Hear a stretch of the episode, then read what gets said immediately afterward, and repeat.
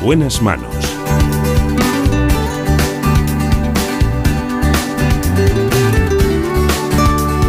El programa de salud de Onda Cero. Dirige y presenta el doctor Bartolomé Beltrán. Muy buenos días, me alegro mucho de saludarles.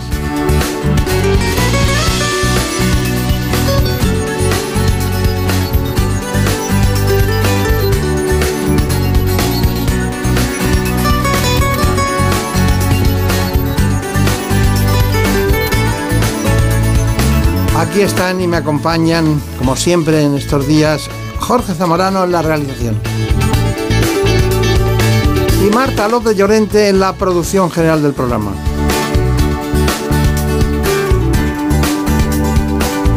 Vamos a hablar de muchas cosas, pero sobre todo en esta parte del espacio de hipertensión y de implante coclear. En buenas manos.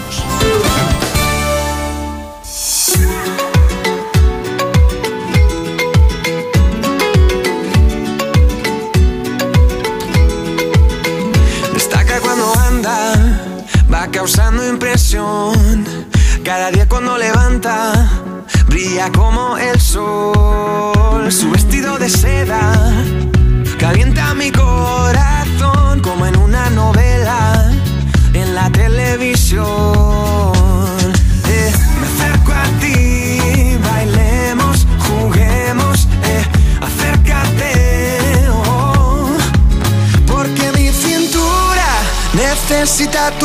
Nos acompaña en esta mañana la nefróloga del Hospital Universitario Puerta de Hierro Majadahonda en Madrid, que es la doctora Esther Rubio. Vamos a hablar de hipertensión.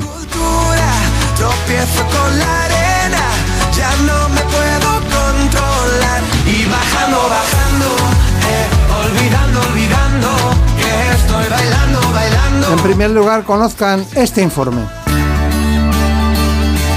En buenas manos. El programa de salud de Onda Cero. Dirige y presenta el doctor Bartolomé Beltrán.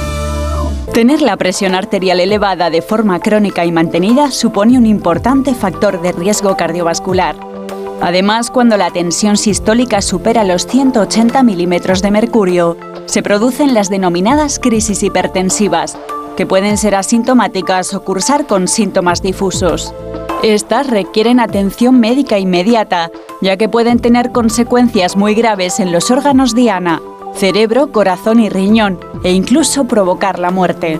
Entre las causas más comunes de estos picos de tensión están la falta de adherencia al tratamiento, consumir sal en exceso, sufrir crisis de ansiedad, realizar ejercicio físico de forma intensa y padecer obesidad y apnea del sueño. Según la Organización Mundial de la Salud, las complicaciones derivadas de la hipertensión causan casi 10 millones de muertes cada año en el mundo. Muy bien, vamos a hablar de un tema muy controvertido en todos los sentidos, pero que la gente adopta con él una actitud normal, como si tuviera que ser, sin darse cuenta de que hay que diagnosticarlo, tratarlo y luego intentarse hacer una adherencia al tratamiento, que no lo hacen muchos pacientes. Bueno, está con nosotros la doctora Esther Rubio, que nació, por cierto, en Talavera. Talavera de la Reina, correcto. Qué buen sitio ese, ¿no? Sí, muchas gracias, doctor Beltrán. Está muy bien. Sí. Tengo grandes amigos en Talavera de la Reina. Sí, sí. Un bonito sitio, sí. Y además en, en el plan de los azulejos y todo el tema de cerámica son, Sí, es una maravilla. es una maravilla, sí, sí. Bueno, eh, vamos a ver. Eh, Brenda, mira, ¿qué me cuentas de la doctora? Pues la doctora Esther Rubio es licenciada en Medicina por la Universidad Complutense de Madrid y especializada en nefrología. En la actualidad trabaja en el Hospital Puerta de Hierro y es también secretaria de la Sociedad Española de Hipertensión. Además, la doctora Rubio es colaboradora en nefrología en la Universidad Autónoma de Madrid. Bueno, pues está muy bien. Nefrología. Po- ¿Por qué? eh, ¿Cuántos, cuántos especialistas pueden acceder al tratamiento de la hipertensión? Pues muchos, por no decir casi todos, menos los que se dedican a las especialidades quirúrgicas. La hipertensión es una enfermedad muy prevalente y es verdad que todos los médicos que nos dedicamos a, la medicina general o especialidades médicas, de alguna manera u otra vemos pacientes con hipertensión. Eh, históricamente los cardiólogos eran los especialistas que más hipertensión empezaron a ver, eh, junto con las medicinas internas y los nefrólogos llegamos un poco más tarde, pero yo creo que hemos tomado el relevo de esta de esta subespecialidad ¿no? del tratamiento de la hipertensión. Y luego no podemos olvidar medicina de familia, que es el gran, la gran base ¿no? del diagnóstico y tratamiento precoz de la, de la hipertensión. Pero nadie dice, voy a voy a estudiarme la tensión arterial, voy a ver al nefrólogo tal. No lo dicen. No lo dicen. Van a un especialista en medicina interna y cuando ven ellos que puede haber un componente nefrológico, pues eh, eh, acuden a ustedes. Entonces, ¿por qué deberíamos ir al nefrólogo cuando tenemos la tensión arterial? ¿Cuándo deberíamos ir?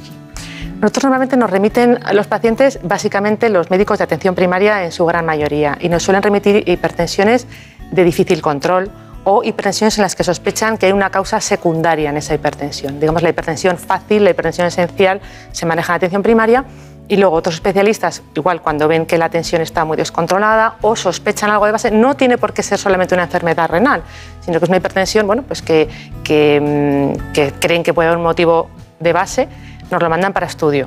Claro. ¿Y, por, qué, por qué hablan ustedes de, en general, no solo usted, sino los médicos en general, de la frontera de los 65 años. Dice, todo el mundo tiene la tensión alta a partir de los 65. Porque es más prevalente, pero eso está cambiando. Eh, hace poco en un congreso hablábamos de que no nos ponemos de acuerdo en cómo definir al paciente mayor, al paciente anciano. Revisas la literatura y ves estudios y protocolos en los que en un sitio dicen mayores de 65 años, cada vez más dicen mayores de 75 años, ya las guías americanas mayores de 80, entonces ya Definir al paciente mayor no nos hemos puesto de acuerdo para empezar, pero sí que es verdad que a partir de los 65 años hay más prevalencia de hipertensión en la población general. Claro. ¿Y, se sigue llamando la enfermedad de las mitades? Quiero decir, la mitad no lo saben, sí. la, mitad de los que lo saben no se diagnostican, sí. la mitad de los que se indica el tratamiento no lo siguen. ¿Eso sigue siendo así? Correcto. Ahora, bueno, nosotros ya, ya hemos partido un poco más y decimos, la mitad de los pacientes en España son hipertensos. De esa mitad, antes decíamos una mitad, hemos hecho, somos un poco más finos, un tercio no lo saben. No saben que son hipertensos. Viven con su hipertensión, pero no lo saben. La hipertensión no duele, casi no da síntomas y no lo saben. De, ese, de, esa mitad, otro tercio son hipertensos y no están controlados. Lo saben, pero no están controlados. Y solo un pequeño tercio de todos esos son hipertensos y sí que están controlados. Es decir, tenemos muchos pacientes sin control diagnosticados y otros tantos no diagnosticados, que están en riesgo. Claro, pero podemos decir que prácticamente entre 80 y 85% de los pacientes no siguen el, tratamiento de su médico en los hipertensos. Si hablamos de adherencia es complicado. las enfermedades que no duelen, las enfermedades que no asustan... Son silenciosas. Exacto, el asesino silente, ¿no? que le llamamos a la hipertensión, eh, es complicado eh, mantener la adherencia terapéutica. Ya no solo porque no duele y porque explicarle a un paciente es un poco como dejar de fumar, ¿no? decir a un paciente que si no hace bien las cosas, no se cuida, en unos años puede que tenga un evento cardiovascular. Entonces todo, bueno, pues puede, pues me llegará, no me llegará. Entonces al principio, si tú eres capaz de explicarlo, de hacerles entender el riesgo eh, que tienen y que inicien tratamiento, consigue, según dicen los estudios que se han hecho, que durante el primer año el 50% de los pacientes que han iniciado el tratamiento lo sigan. El otro 50 ya lo ha dejado. ¿Por qué lo dejan? Hombre, yo no creo que la gente eh, lo deje voluntariamente ni porque le haga, no, quiera hacer caso al médico.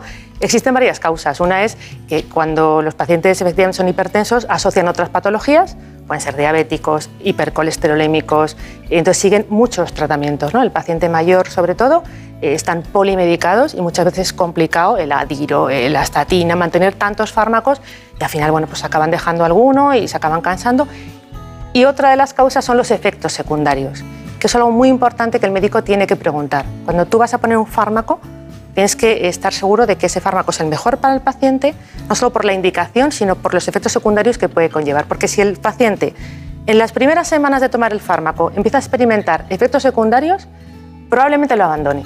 Casi, casi probablemente lo abandone. Porque ve eh, un beneficio muy dudoso frente a un efecto secundario que tiene en ese momento. Y podemos decir que paciente, paciente polimedicado, eh, paciente con daño nefrológico. Casi seguro. Paciente diabético, paciente hipertenso, paciente obeso, hipercolesterolímico y si ya ha tenido un problema vascular previo, una cardiopatía isquémica, un accidente cerebrovascular agudo, eh, vamos, me atrevería a decir que en un 80% de los casos ya tiene una enfermedad renal oculta o silente o ya, o ya un descenso del filtrado glomerular. Entonces interpreto que llegan tarde al nefrólogo en muchas ocasiones. Llegan tarde con su patología renal. Eh, ¿Por qué no me relaciona rápidamente, así brevemente, la relación entre el riñón y la hipertensión? Pues es un círculo, es la pescadilla que se muerde la cola. Cuando yo explico un poco a los estudiantes cómo... Lo que llaman ustedes el sistema renina-angiotensina. También, claro, está, está, todo influido. Es decir, el, cualquier causa de hipertensión, se ve una hipertensión esencial, una hipertensión secundaria, un hipertaldosteronismo primario, va a provocar un daño renal. Por daño vascular, efectivamente va a producir un daño renal y ese daño renal va a estimular efectivamente el sistema renina-angiotensina y va a provocar más hipertensión esa hipertensión va a seguir dañando el riñón y entramos en un círculo vicioso de daño, hipertensión, daño renal, daño renal, hipertensión.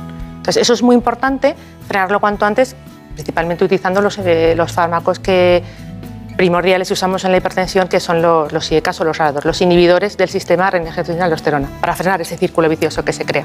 Bien, ¿y qué hacemos con la hipertensión de causa desconocida, la que llaman ustedes esencial? La hipertensión esencial es la más frecuente, es la que vemos en el 90% de la población. Eh, a veces el diagnóstico no es tan fácil, hay que descartar que haya una causa secundaria y hacer, hacer pues, eh, diagnosticarla correctamente, conocer el perfil del paciente, si es un, paciente que tiene la tensión alta por la mañana, por la tarde, o si es un paciente que, tiene la tensión alta por la noche, y tratarla adecuadamente. Hacer una vigilancia y, por supuesto, lo comentamos, vigilar función renal hacer un electro anual para vigilar también posible daño cardíaco de la hipertensión y, vigilar las cifras. Claro.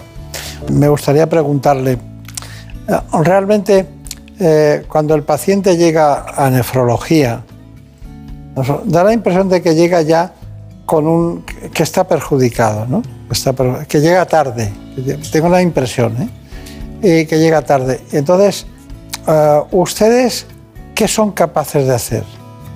Es decir, no solo poner las cifras, porque en una unidad de hipertensión puede llevarla a un nefrólogo perfectamente, entonces la lleva y llega el paciente y dice, ¿qué hacen ustedes para ponerle en unas coordenadas normales y corrientes? Es decir, para que tenga una vida normal. Luego hablaremos de las fases que tiene hasta que pueda ocurrir incluso no solo la, hemodiálisis, sino un trasplante renal. O sea, que puede llegar, puede acabar así. Así que cuénteme. Bueno, la verdad es que cada vez atención primaria lo hace mejor y nos derivan los pacientes, eh, tengo que decirlo, mejor, un poquito antes y hay unas guías clínicas que cada vez nos ayudan más a, derivar antes y a que podamos hacer algo antes de que efectivamente ya hayamos perdido la función renal. Pero bueno, cuando tenemos un paciente en la consulta de nefrología y tenemos que mantener, manejar la, hipertensión, son pacientes que normalmente son más difíciles de manejar que la hipertensión esencial eh, de la que hablábamos antes. Entonces, eh, lo más importante para nosotros, y yo creo que es fundamental, es la toma correcta de la presión arterial. El paciente tiene que saber controlar la presión arterial en casa, cómo tiene que hacerlo, nosotros tenemos que hacerlo bien y es fundamental también hacerles un mapa, una monitorización ambulatoria de la tensión arterial, ponerles una monitorización que nos diga cómo está el paciente. ¿Por qué?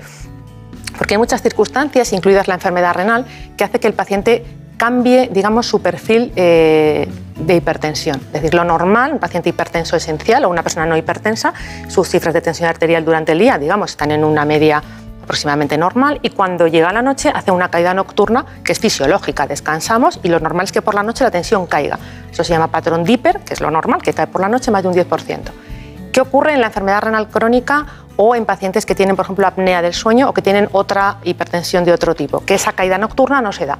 Y a veces no tienen esa caída, incluso hay algunos pacientes que tienen una elevación de las cifras de tensión arterial en la noche. Y esos pacientes son pacientes de muy alto riesgo cardiovascular.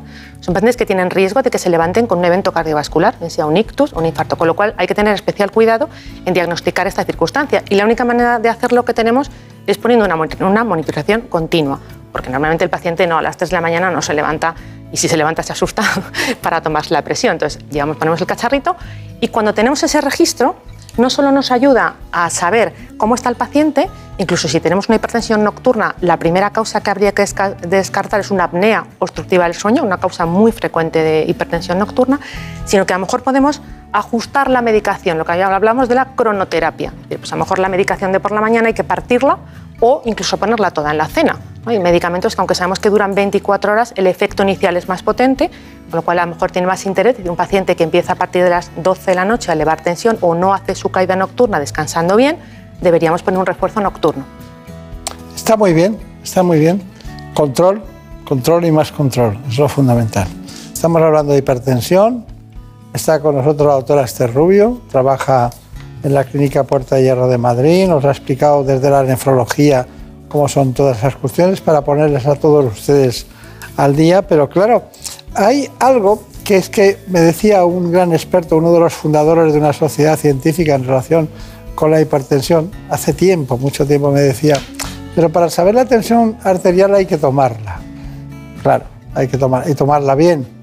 Ahí hay mucho, mucho intrusismo, ¿no? Hay mucha, sí, mucha venta de, aparatos que, ¿no? que a veces me refieres a que sirvan más o que sirvan menos, no se refiere a eso. Yo creo que hay, cada vez hay más eh, aparatos homologados, suelen ser todos eh, eh, ya preparados para poner bien en el brazo. No recomendamos los de muñeca, porque es verdad que parece que dan peores resultados, pero sí, hoy en día la, yo creo que cualquier persona con un poco, no, vamos, no siendo gastándose mucho dinero, se puede comprar un aparato para medir la, la presión arterial. Está bien. Intrusismo, pues sí, bueno, habrá mejores y peores. Nosotros recomendamos que los validen. En la página web de la Sociedad Española de Hipertensión yo estoy en la Junta Directiva de Sociedad de Hipertensión y tenemos una página web que se puede, es abierta para todos los pacientes y para todas las personas que lo quieran mirar. Hay un listado de todos los tensiómetros semiautomáticos que están avalados por la sociedad y bueno, hay muchísimos, de todos los precios, desde cosas muy, muy económicas y muy accesibles hasta cosas ya un poco más claro, claro, esotéricas. Es un elemento de diagnóstico muy personal y que es, fácil ¿no? en todos los sentidos, además de que pueden ir a una clínica. Brenda, mira, eh, hay una cuestión, eh, ¿el diagnóstico cómo es? Pues cuando el especialista tiene alguna duda de que los datos obtenidos sean totalmente fiables, se pueden proponer métodos diagnósticos alternativos. Les mostramos ahora el AMPA, o lo que es lo mismo, la automedición de la presión arterial del propio paciente en su casa. Veamos cómo debe realizarse. Bueno, pues Eduardo, eh, aquí en consulta la tensión te ha salido un poco alta, ¿vale? Pero como a veces os ponéis nerviosos y no vamos a empezar medicación sin ver si de verdad la necesitas, te voy a mandar unos deberes para casa. Entonces, ¿tienes algún manguito para tomarte la tensión en casa? Sí, mira, mi abuela tiene un aparato de estos, pero que lo usa aquí en la, en la muñeca. No sé si se valdrá. Eh, no, yo te recomiendo que, que, sí que te compres uno semiautomático y de brazo. Es mucho más fiable, ¿vale? Entonces, ¿cómo lo vamos a hacer? Pues tú te vas a tener que tomar la tensión en casa dos veces al día, por la mañana y por la tarde. Entre toma y toma vas a esperar unos dos minutos y te la tienes que tomar tres veces por semana, ¿vale? Los días que estés un poquito más tranquilo. ¿Y la pastilla me la tomo antes o después de...? Siempre antes de tomarnos la medicación antihipertensiva, ¿vale? Entonces vas a apoyar la espalda, vas a separar las piernas y vas a esperar cinco minutos hasta estar tranquilo. Te vas a poner el manguito, asegúrate que el manguito que tengas te apriete bien el brazo y siempre unos dos centímetros por encima de la flexura del codo. Vale. ¿Vale? Y ahí te vas a tomar la tensión dos veces y lo vas a apuntar en un registro que yo te voy a dar. Ah, vale. Entonces, con esas cifras, ¿vale? Veremos si necesitas algún otro estudio ambulatorio o si ya eh, vemos que vas a necesitar algún tipo de medicación. Vale, genial. Pues muy bien. Muchas gracias. Está encantado de que se lo hayan contado perfectamente. Bueno, Brenda, estuviste ahí mucho tiempo en la clínica Puerta de Herrero con siempre con la dificultad de encontrar el momento oportuno para poder hacer las grabaciones. Pero hay otro tipo de mediciones, ¿no? Así que vamos con ellas. Efectivamente, además de las pruebas que acabamos de ver, existe otra prueba denominada MAPA, es decir, la medición ambulatoria de la presión arterial. Como les mostramos a continuación, se trata de un dispositivo que monitoriza la presión arterial durante 24 horas. Esto nos va a ayudar a identificar eh, síndrome como el síndrome de la bata blanca o hipertensión nocturna que es difícil de eh, detectar en la consulta. El aparato en sí es muy sencillito, es como llevar un aparato de tensión las 24 horas, eh, se coloca en el brazo, generalmente el brazo no dominante, el cable pasa por encima del, cuello hasta el aparatito que lleva en la cintura atado a un cinturón. Va realizando las mediciones por el día cada 20 minutos y por la noche cada hora aproximadamente. El paciente lo tiene que llevar, no puede bañarse, evidentemente no se puede mojar, aunque sí, en caso de que necesite ducharse, pues bueno, le enseñamos a quitárselo y ponérselo adecuadamente. A la hora de marcharse el paciente a su casa con el mapa puesto, les entregamos una hojita para que registren las actividades e incidencias que van a tener durante esas 24 horas para que nos ayuden un poco a identificar picos más altos o, o no de la tensión. Una vez el paciente se va, vuelve el día siguiente a la consulta, se lo retiro y descargamos en el ordenador eh, todos los datos. Con todos los datos ya, ya es el médico el encargado de valorar las mediciones para el diagnóstico correspondiente. Bueno, es muy interesante todo esto, pero bueno, ambulatoria, en casa, eh, presión arterial, mapa, está muy bien todo eso. Bueno, doctora, eh, a mí me gustaría que me dijera sobre los tratamientos.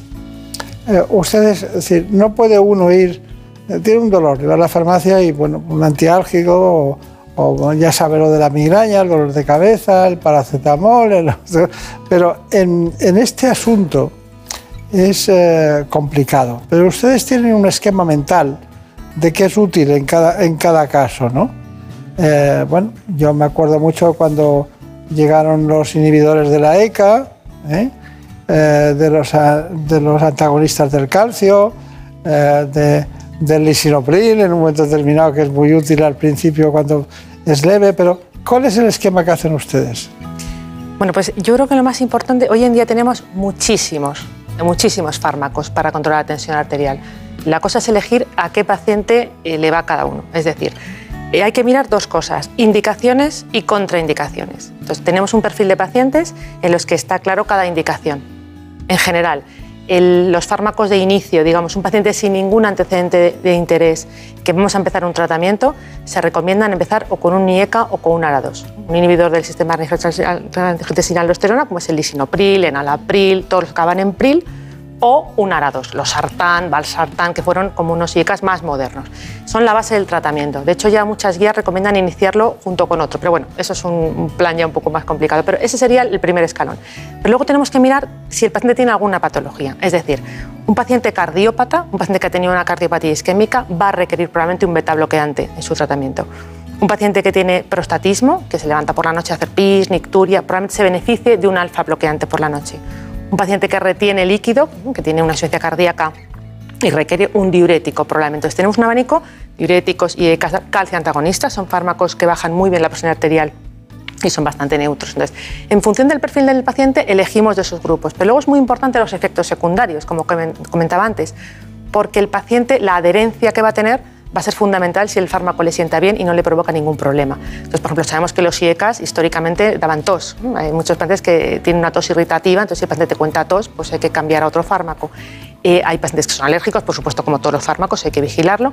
Los antagonistas del calcio, por ejemplo, dipino, manidipino, fenidipino, todos los pinos ¿no? que, que tenemos en ese grupo farmacológico son fármacos muy eficaces para bajar la presión arterial, pero ojo que pueden provocar edemas. ¿eh? En las mujeres, sobre todo en verano, se quejan bastante de, hinchazón en las piernas, con lo cual si una mujer ya te dice que tiene la- las piernas hinchadas y que en verano se sobrecarga, cuidado con ese fármaco porque en cuanto se lo tome y se hinche lo va a dejar de tomar. Entonces, basándonos en los grupos farmacológicos, diuréticos, inhibidores del sistema, calcio antagonistas, beta bloqueantes o alfa bloqueantes, yo diría, si el paciente no tiene nada, es un paciente virgen que viene nuevo de hipertensión sin ningún, eh, una- ninguna comorbilidad, yo empezaría con un IECA o un ARA2. Eso lo tengo claro. Si ya tenemos alguna patología asociada, metería un diurético, metería un calcio antagonista o iríamos viendo un poco. Normalmente los pacientes con un solo fármaco no se suelen controlar. Claro. Le preguntaba todo esto porque muchos pacientes se preguntan entre ellos, ¿Tú cuál tomas? ¿y tú qué tomas? ¿no? Y entonces se hacen un esquema, a mí me va muy bien. No, Sí. perdona, esto está indicado porque saben lo que tienes tú y cada uno es para cada cosa. Esa es la, Efectivamente. la, la relación fundamental. Bueno, luego hay pacientes que son refractarios al tratamiento. Es decir, que cualquier tratamiento no les va bien y no les corrige el problema. Entonces, para eso tenemos un tema, la denervación renal, que nos ha traído Brenda Hermida. Pues sí, por último queremos hablarles de los pacientes cuya hipertensión persiste incluso con tratamientos farmacológicos. Para ellos la denervación renal puede ser una alternativa muy eficaz. Se trata de un procedimiento quirúrgico que aplica impactos de radiofrecuencia en las arterias renales para reducir la hipertensión. Vamos a ver en qué consiste exactamente. La denervación arterial renal es un procedimiento quirúrgico indicado para aquellos pacientes con hipertensión arterial refractaria, es decir, pacientes cuya presión arterial es resistente a los fármacos. El procedimiento se realiza por cateterismo mediante punción de la arteria femoral. A través de esta arteria se introduce un catéter hasta la arteria renal y a través de este catéter se aplican unos impactos de radiofrecuencia en cantidad de 8 a 12 en cada una de las arterias renales. Así lo que se consigue es interrumpir la conducción nerviosa del sistema nervioso vegetativo, ya que los impulsos nerviosos están alrededor de la arteria y este es el mecanismo que acaba perpetuando la hipertensión arterial a pesar de estar tomando fármacos. Al anular estas terminaciones nerviosas, el paciente también deja de retener líquidos y sal, que es lo que favorece la crisis hipertensiva. El procedimiento se realiza mediante sedación y no requiere de más de 24 horas de hospitalización. Mediante revisiones mensuales y con controles rutinarios se puede ir ya reduciendo la medicación hipertensiva. Los clásicos problemas asociados a la hipertensión como son los dolores de cabeza y el riesgo cardiológico van desapareciendo gradualmente con esta técnica quirúrgica que resulta muy efectiva en más del 80% de los pacientes. Bueno, muchas gracias. Gran información. Muchas gracias. Hemos ido del, del menos al más en todos los sentidos. La hipertensión es un tema eterno, ¿no? ¿El café es bueno para la tensión? Como todo, sin pasarse. Como todo en la vida, sin pasarse. Ya, pero, pero no es malo para la tensión, no. Café podemos tomar. ¿Qué es lo peor para la tensión?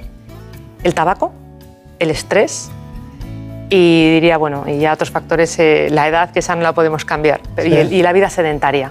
Yo creo que para mantener la tensión a raya, eh, lo que el paciente una, una salud, eh, no fumar, hacer ejercicio físico, la ingesta de sodio, bajar la ingesta de sal es un tema también eterno que, que luchamos con los pacientes y es muy difícil. Claro.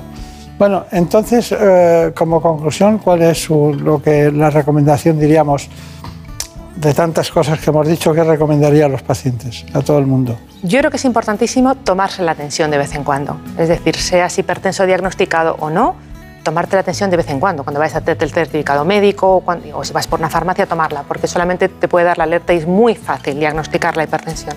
Hacerle caso. Si te sale una tensión elevada en un sitio, repetirla, no olvidarlo y acercarte a atención primaria, comentarlo.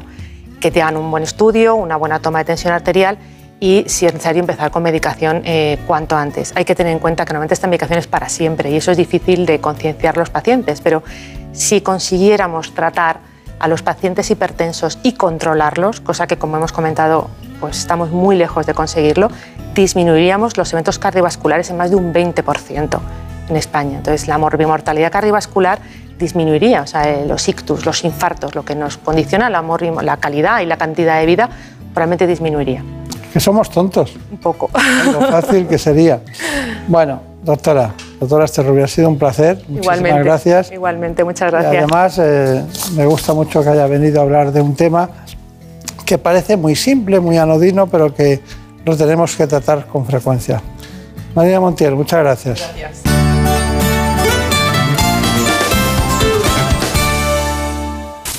Es lógico. Murprotec, empresa líder en la eliminación definitiva de las humedades, patrocina la salud en nuestros hogares.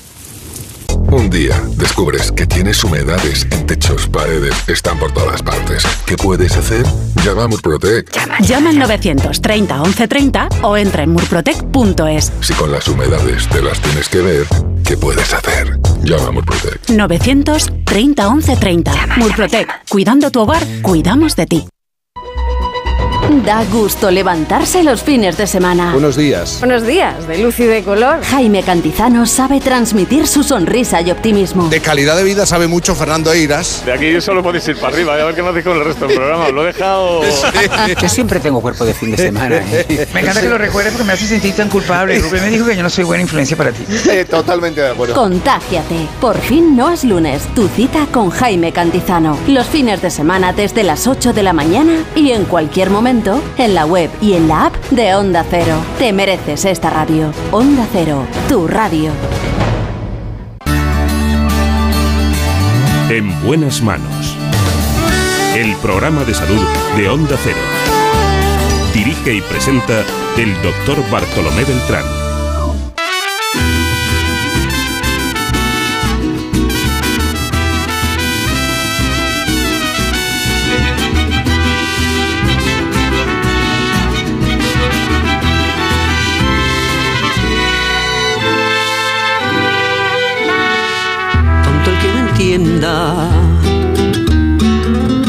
Cuenta una leyenda que una hembra gitana conjuró a la luna hasta el amanecer.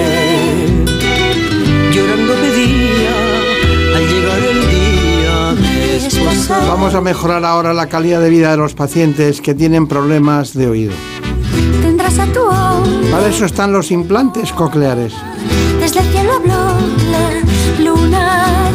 Acudimos al doctor Luis eh, La Saleta, que es otorrinolaringólogo del Hospital Universitario La Paz en Madrid. En buenas manos. El programa de salud de Onda Cero. Dirige y presenta el doctor Bartolomé Beltrán. La pérdida auditiva es una de las patologías más frecuentes en los recién nacidos. En España se calcula que 5 de cada 1000 bebés tienen algún problema de audición. Trastornos que si no se tratan a tiempo pueden influir en su desarrollo intelectual, psicológico y social. Pero a veces estos problemas no se detectan hasta pasado el año de vida. Cuando un bebé tiene un problema de audición, hay que ponerle solución cuanto antes para evitar retrasos y problemas del habla. Uno de los tratamientos es el implante coclear, que se puede usar desde los primeros meses de vida. Consiste en un dispositivo electrónico de alta tecnología que permite volver a oír a las personas con sordera severa o profunda. Transforman los sonidos en impulsos eléctricos que estimulan el nervio auditivo y envían el sonido al cerebro. Más de 18.000 personas en España, niños y adultos, se han sometido a esta técnica y además de recuperar la capacidad auditiva, pueden hablar con más claridad y comprender el lenguaje. El implante coclear es un tratamiento seguro, fiable y eficaz. Estamos aquí con uno de los grandes especialistas, que lo son para todos nosotros, grandes especialistas, pero Luis La Saleta nos ha ayudado mucho en este espacio para conocer los datos más fundamentales del implante coclear. Enseguida hablamos con él, pero antes me gustaría que Brenda Almina nos dijera quién es el doctor La Saleta. Pues el doctor Luis La Saleta es otorrinolaringólogo del Hospital Universitario de La Paz y del Hospital Universitario Quirón Salud de Madrid. Es también doctor en Medicina y Cirugía por la Universidad Complutense de Madrid y profesor asociado del Departamento de Cirugía de la Universidad Autónoma. Además, desarrolla su actividad profesional dedicado fundamentalmente a los problemas del oído y la audición y tiene formación específica en tumores de la base del cráneo y las soluciones quirúrgicas para la sordera, incluyendo implantes cocleares, implantes de oído medio e implantes de conducción ósea y cirugía del nervio facial. Y sepan que el doctor La Saleta se ha formado en el Hospital de Lille, en Francia, en el House Ear Institute de Los Ángeles y en el Grupo Otológico de Piacenza, en Italia. Bueno, pues aquí estamos, ¿no? Eh, ¿Era necesario ir a Italia? Bueno, ahí hay un grupo muy, fuerte dirigido por el profesor Mario Sana eh, que tiene una tradición enorme en toda la cirugía del oído y de alguna forma se ha convertido como la, la meca para los otólogos. Todo el mundo que se precie como otólogo tiene que ir al menos una vez en la vida a Piacenza. ¿Y es cierto que fue en 1957 que se empezaron con esta disciplina del implante coclear en Estados Unidos? Es verdad que ahí se hicieron los, los primeros intentos. El primer implante coclear eh, tenía un tamaño mayor que el de esta mesa. Fue la colaboración de un otólogo, eh, Bill House, con un ingeniero de la NASA eh, y el paciente tenía que estar pegado a la mesa para, para oír. Pero eso fue solo el, primer intento. A partir de ahí se han ido desarrollando y se puede decir que desde los años 80, 90, más 90 en, en España se han ido popularizando con una solución, una solución para los pacientes que ya tienen una sordera profunda bilateral. Y, el, en España el, eh, lo más emblemático fue eh, la clínica que montó, creo que fue el doctor García Ibáñez, ¿no? Sí, el doctor García Ibáñez tuvo el, el privilegio de ser el primer cirujano que en España colocó un implante coclear. Fue en el 85 o algo así. Sí, fue en los años och- 80, eh, no recuerdo exactamente el, el año, pero ya digo que a partir de los años 90 más o menos fue cuando ya se popularizó en toda España. Claro, claro. Bueno, eh, un implante coclear. Eh, ¿Me puede definir cuándo es necesario poner un implante coclear? ¿Cuándo se diagnostica la necesidad brevemente y luego en qué consiste un implante coclear. Sí, Porque, claro, la transmisión para transformar los, los- los estímulos eh, eléctricos o, lo que oímos, transformarlo en algo que podamos percibir como propio dentro del, del cerebro, eso tiene una transmisión que no puede ser toda interna, tiene que haber una parte exterior y una parte interior, ¿no? Exacto. Eh, lo que diferencia fundamentalmente al audífono, que es el paso previo del implante coclear, es que el audífono amplifica la energía sonora. El salto cualitativo, el implante coclear, supone que ya no es que vayamos a amplificar la energía sonora, sino que vamos a transformar esa energía sonora en pulsos eléctricos que van a ser eh, transmitidos desde un electrodo que se coloca dentro de la cóclea directamente al nervio auditivo. Entonces, ¿cuándo son necesarios estos dispositivos? Pues cuando ya no llegamos con un audífono convencional. Cuando alguien tiene una sordera severa o profunda en la que el mejor audífono bien adaptado no da la suficiente discriminación, es cuando ya debemos dar un paso más e irnos al implante coclear. Está, está bien, pero tenemos muchas preguntas. ¿Hay alguna así clave de este tema? Bueno, nos ha escrito para saber qué condiciones tiene que cumplir para poder ponerse un implante coclear. Bueno, la, la condición fundamental es una condición desde el punto de vista audiológica. Eh, tenemos que tener una sordera severa o profunda bilateral.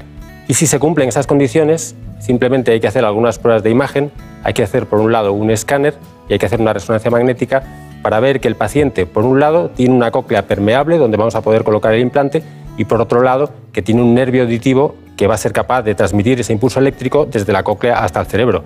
Si la cóclea no existe o no es permeable o si no hay eh, un nervio auditivo normal, entonces el implante coclear no vale, tendríamos que pensar en otra solución.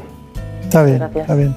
¿Cuándo, ¿Usted cuál ha sido el implante coclear en una edad más joven, más pequeña que ha puesto? Bueno, esa es una pregunta interesante porque el implante debe colocarse lo antes posible. Lo antes posible porque tenemos un tiempo limitado, una plasticidad cerebral limitada en los niños para adquirir el lenguaje. A veces se nos olvida que el, el lenguaje no es algo que heredemos de nuestros padres, es algo que adquirimos y para adquirir el lenguaje hace falta oír. Con lo cual debemos implantar a los niños lo antes posible siempre que se haya establecido ese diagnóstico de hipoacusia profunda bilateral. Habi- Habitualmente se hace en torno al año, a los- un año, dos años es una edad razonable. Eh, antes del año, si tenemos un diagnóstico seguro, también se puede hacer. Yo, el caso más precoz que he hecho ha sido alrededor de los ocho meses. Eh, en realidad, en el largo plazo tampoco hay gran diferencia si se hace a los ocho, nueve, diez o doce meses. No, no, no por decisión eh, del paciente, sino por decisión suya, ¿no? de usted. Claro, eh, como digo, so- son casos excepcionales, pero cuando tenemos el diagnóstico seguro, por ejemplo, en una familia eh, con, con varios hermanos sordos que además tienen el mismo gen y nace otro niño que tiene exactamente el mismo problema, ¿para qué vamos a esperar? Ya sabemos que es una sordera profunda como la de sus hermanos, en esos casos lo haremos lo antes posible. Hay una sordera eh, profunda o severa de origen genético, ¿no? Eso es, eh, de hecho, es la, la más frecuente. Entre el 50 o 60% de los niños que, que tienen una sordera profunda es de carácter genético. Está bien, está bien. Bueno, tenemos unos estímulos eléctricos, doctor La Soleta, que llegan a la cóclea. ¿Por qué la cóclea? En realidad, eh, llegan desde la cóclea al, nervio auditivo. ¿Por qué la cóclea? Porque es donde tenemos mejor distribuida la tonotopía. Es, decir, eh, dependiendo de la zona que estimulemos, va a corresponder a una frecuencia eh, diferente. Esa es, esa es la razón. ¿Podríamos estimular la vía auditiva en otros sitios? Sí, pero si la estimulamos en otros sitios, como podría ser en el tronco cerebral o en otras estaciones de la vía auditiva hasta la corteza cerebral, es más difícil acertar con el sitio que estimulamos y la frecuencia que queremos estimular. Está bien, está bien, está bien. Bueno, eh, ¿alguna pregunta? Pues sí, hemos recibido una pregunta muy frecuente que es ¿cuánto tiempo eh, dura una cirugía de un implante coclear? La cirugía del implante coclear, eh, digamos, habitual, es una cirugía relativamente sencilla y sobre todo muy estandarizada. El problema es que hay un salto cualitativo muy grande entre la cirugía habitual con una anatomía normal a cuando nos metemos en, en cócleas complicadas, cócleas que han tenido infecciones y pueden tener pequeños tabiques, fibrosis, eh, dificultades de inserción, cócleas eh, en niños con malformaciones, eh, cócleas eh, en situaciones en las que además hay un tumor en la cóclea o en el nervio. E- Ese salto cualitativo en esos casos complejos hace que la cirugía sea re- realmente complicada. Pero la cirugía habitual del implante coclear normal, con una anatomía normal, viene a durar con, preparativos, ah, etcétera, un, par de horas desde que hacemos la incisión hasta que se termina, incluso, incluso algunas veces menos si es eh, algo más sistemático. Eso que preocupa tanto a los pacientes, a mí no me preocupa, me preocupa que esté bien hecha y que sea adecuada, esté bien diagnosticada y tenga una buena indicación. Pero una vez que está puesta, ¿qué tiempo dura, diríamos, primero, la revisión periódica preventiva, cada cuánto es? Y segundo, ¿es para toda la vida? Claro, son, muchas preguntas en, en- en una. Dos. En, en realidad, em, hay que tener en cuenta que hemos hablado antes de que el implante coclear supone una forma diferente de, de estimular la vía auditiva. Y eso supone que una vez que se conecta, no vamos a oír normalmente como oiríamos con un audífono que nos amplifica el sonido. El implante coclear requiere hacer programaciones y requiere una rehabilitación. Entonces, lo habitual, hacemos una cirugía, el paciente se va a casa al día siguiente, tenemos que esperar aproximadamente un mes y al mes se van a conectar eh, a través de su procesador un programa informático para tratar de ver primero si funciona correctamente y establecer diferentes umbrales para los distintos electrodos de ese implante coclear. A partir de ahí el paciente empieza a oír, suelen describir al principio que es un sonido un, poco metálico, algunos cuentan que es como, como si estuvieran oyendo al pato Donald y poco a poco con las distintas programaciones y con la rehabilitación, que es absolutamente fundamental y sobre todo en, los niños, van poco a poco eh, oyendo como oían antes en el caso de los adultos y en el caso de los niños van a ser capaces de aprender a hablar con el implante. ¿El implante es para toda la vida? Bueno, yo creo que ahora mismo ya no hay nada que sea para toda la vida eh, y lo cierto es que cuando implantamos a un niño de 8 meses ahora, pues tenemos que considerar que probablemente haya que reimplantarle simplemente por la frecuencia con que fallan los dispositivos tecnológicos pues, dos, tres o cuatro veces a lo largo de su vida. La esperanza de vida de un niño de 8 meses ahora estar cerca de, de- de los ochenta y tantos, 90 años, con lo cual debemos pensar, y es interesante al hacer la cirugía, siempre ser lo más a cuidadosos posibles, porque probablemente ha- habrá que volver a ese lecho quirúrgico varias veces a lo largo de la vida del niño. ¿no? Está bien. Bueno, me reía porque se prestaba a hacer alguna broma. Nada dura para toda la vida. En los últimos tiempos. Esperamos que el COVID tampoco, ¿no? Esperemos. Bueno, hay un asunto que nos importa mucho, que es los audífonos, en todos los sentidos. Eh, sabemos que ustedes los utilizan y saben qué hacer en cada caso. Si le parece, vamos con un reportaje de audífonos. Nos lo trae también Brenda Hermida. Cuando existe pérdida auditiva, la primera medida para evitar consecuencias negativas como el aislamiento social es llevar audífonos. Por ello hemos acudido a un centro especializado para conocer en qué consisten.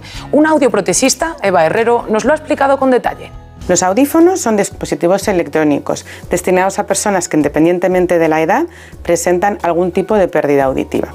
Son dispositivos cuya función es eh, mejorar la calidad de vida de las personas corrigiendo la pérdida auditiva y estimulando la audición. El audífono tiene un micrófono que capta el sonido externo, lo transforma en impulso eléctrico, el amplificador potencia la señal y lo pasa al auricular que lo convierte otra vez en sonido y lo envía al canal auditivo.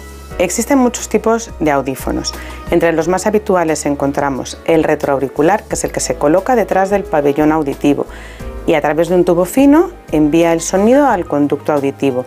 Vale para muchos tipos de pérdidas auditivas. El audífono intracanal, que se aloja completamente dentro del conducto auditivo, y el audífono RIC, que tiene el auricular muy chiquitito dentro del conducto auditivo y el amplificador también es pequeño y está detrás del pabellón. Habitualmente la pérdida auditiva es bilateral.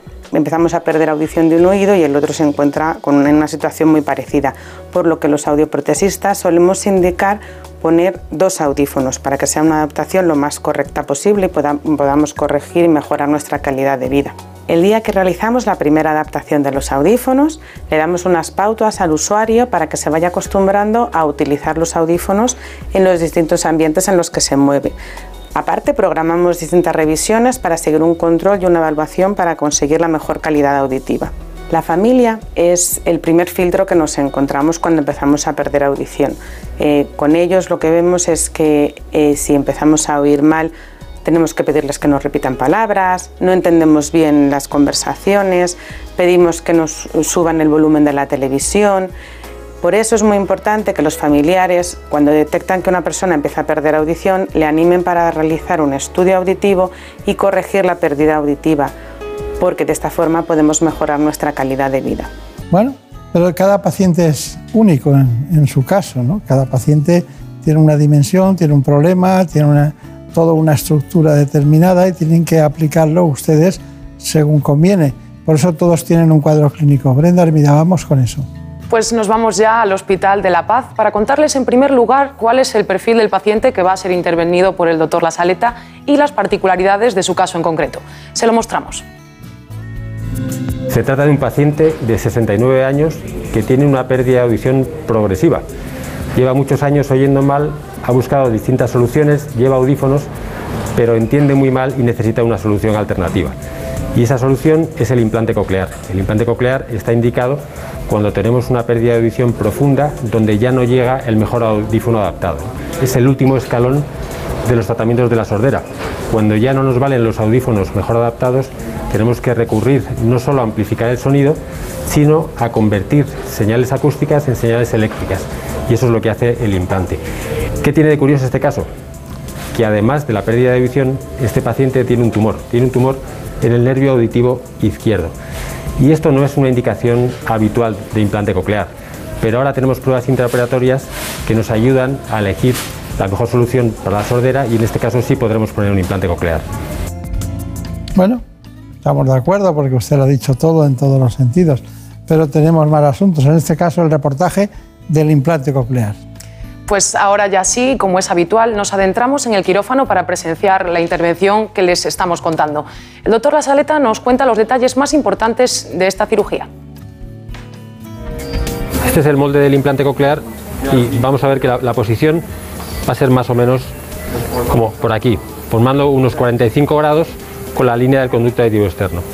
Entonces la incisión que hacemos es una incisión más o menos como un semicírculo por detrás de- del pabellón auricular, haciendo simplemente el abordaje en dos planos. Entonces hemos separado hacia arriba el músculo temporal y el periósteo mastoideo y lo que tenemos ahora a la vista es la mastoides y detrás la fosa posterior. Entonces vamos a, a fresar la mastoides que será el inicio de la cirugía del implante coclear propiamente dicha. Acabamos de completar entonces la, la mastoidectomía, que es la fase inicial. Por aquí vamos a acceder después con el microscopio para buscar la cóclea y colocar el implante. A la fase más peligrosa de la intervención, en el sentido de que vamos a pasar muy cerca del nervio facial. ¿no? La mejor forma de no tener problemas es identificarlo claramente dónde está. Entonces aquí con este color más o menos son rosado empezamos a identificar el nervio facial. Justo más o menos en este triángulo es el que debemos fresar para acceder al oído medio donde veremos la cóclea. Ahora ya tenemos identificada la cadena de huesecillos. Este es el yunque y cuando movemos el yunque vemos que se transmite el movimiento hasta el estribo, que está aquí. Y aquí ya empezamos a ver también la ventana redonda que nos marca la entrada de la cóclea, que es donde colocaremos la guía de electrodos del implante. Este caso hemos dicho que era un poco especial porque el paciente tiene un tumor en el nervio auditivo. Entonces, antes de colocar el implante, vamos a hacer pruebas intraoperatorias para ver si hay respuesta del nervio auditivo. Lo que vamos a hacer es un estímulo a través del implante y vamos a recoger el potencial evocado con los electrodos de referencia que se han puesto antes de empezar la cirugía. Pues por mi parte está Miguel. Doctor, sí parece que tenemos respuesta. Ah, sí, genial. Bueno, pues te- tenemos buenas noticias porque hemos hecho la prueba y tenemos una respuesta positiva.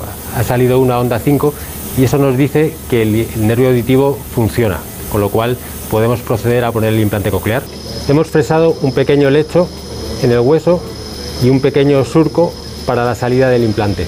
Entonces ahora, justo por debajo del plano del músculo temporal y del periósteo, vamos a colocar el receptor interno del implante. Entonces lo que vamos a hacer ahora es cuidadosamente retirar el implante de prueba que habíamos colocado y a continuación colocar la guía de electrodos del implante definitivo. Ahora tendremos que hacer las, pruebas normales, las que hacemos en todos los implantes, que ya sabemos que van a salir bien porque hemos hecho las pruebas previas. Entonces a partir de ahora lo único que tenemos que hacer es cerrar y hemos terminado la intervención. ¿En qué cara de satisfacción ponía usted cuando veía sus propias imágenes? ¿no? Ya está todo listo. Tal. Estamos hablando del, del hueso temporal y cuando habla de la mastoides está hablando de una parte del hueso temporal. ¿no? Es una estructura, parece como adecuada, parece que se, se originó embriológicamente adecuada para si hubiera necesidad de un implante, porque tiene una estructura muy cómoda para eso, ¿no? Es curioso. Exacto, todas las cavidades del oído están neumatizadas y la cirugía otológica habitual es utilizar distintos tipos de, de fresa, diferentes tamaños, para ir accediendo a estructuras que están un poco más allá. Claro, ¿cuál es el problema con, el implante? El implante, eh, uno pensaría, lo más sencillo sería levantar el tímpano y colocar el implante. Y eso lo podemos hacer, pero tenemos el implante colgando en, medio del, de- del oído externo. Entonces, esa es la razón por la que tenemos que hacer una incisión detrás de la oreja, colocar el lecho y hacer esta cirugía un poco más compleja, de pasar entre el nervio facial y el conducto de tipo externo para entrar en la cóclea. Claro. Brenda Armida, nos queda el posoperatorio. Pues sí, nos falta ya tan solo conocer cómo serán esos primeros pasos. Les contamos la gran importancia de la rehabilitación posoperatoria para que el paciente pueda sacar el máximo beneficio de su implante coclear. Bueno, ya hemos terminado la cirugía y hemos colocado un implante coclear, un implante coclear como este, que tiene esta parte que sería el receptor interno y esta otra parte que es la guía de electrodos con 12 contactos que hemos conseguido colocar dentro de la cóclea. Ahora el paciente, estamos cerrando ya la, la herida, saldrá del quirófano en un rato, irá un par de horas a una sala de, reanimación y luego ya pasará a la planta. Ah, y si todo va bien, lo normal es que mañana por la mañana le demos el alta, haremos una pequeña cura de la herida y ya lo volveremos a ver la semana que viene para quitar los puntos. Quedan tres, cuatro semanas de incertidumbre hasta que llegue el, el gran momento, que es dentro de un mes, cuando conectemos la parte de fuera, el procesador, y veremos realmente cuánto y cómo oye. Ahí empieza una etapa totalmente distinta. El implante coclear, a diferencia de un audífono que amplifica la energía sonora, convierte los estímulos sonoros en estímulos eléctricos y eso hace que sobre todo al principio ah, pueda parecer una audición un poquito extraña y a partir de ahí comienza un camino de rehabilitación para que vaya interpretando esos nuevos sonidos como sonidos normales y eso le permita una ayuda en su comunicación diaria. ¿no? Bueno, estamos hablando del único dispositivo, en este caso médico, capaz de suplantar a un sentido, ¿no? Y eso es realmente importante. ¿Qué, qué les recomienda usted al final del todo a los pacientes cuando se van a casa? Bueno, yo creo que eh, más que cuando se van a casa hay que recomendarles antes, eh, yo insisto mucho en ajustar las expectativas. El paciente tiene que entender qué es el implante coclear. Eh, estamos en un mundo en que queremos soluciones rápidas y, y mágicas y eso no, no es así. El implante coclear es una solución maravillosa, eh, hace que desarrollen el lenguaje niños que nacen sordos cuando de otra manera sería imposible, hace que, adultos con sordera progresiva, en lugar de estar en sus casas sin salir, incomunicados, puedan salir y hacer una vida social normal, pero no es exactamente un oído perfecto y normal. Depende muchísimo de la actitud del, paciente ah, y cómo afronte la rehabilitación que viene después del implante para lograr los mejores resultados. ¿no? Por eso hay que insistir mucho en que nuestra parte termina aquí con la cirugía, pero a, a continuación empieza la del paciente. Eh, es una pregunta absurda, pero también tiene su porqué. Eh, ¿cuándo- de cuándo- ¿Desde cuándo dejamos de utilizar audífonos y cuándo empezamos a utilizar el implante coclear?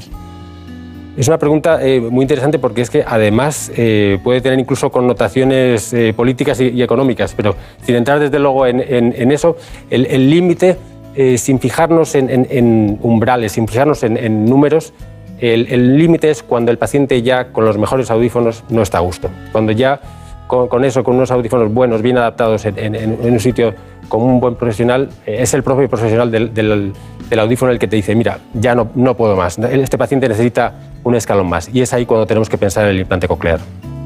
Bueno, pues ha sido un placer, de verdad, porque hemos tratado pocas veces este, este tema, este asunto, pero ha sido muy ilustrativo. Gracias, Brenda, por tu aportación a esa intervención.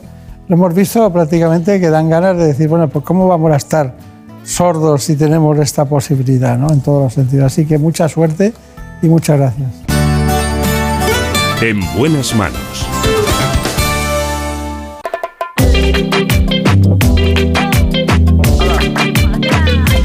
Ha llegado el momento de conocer las noticias que se han producido en la última hora en España y en el mundo. Les dejo con el boletín de noticias de esta casa.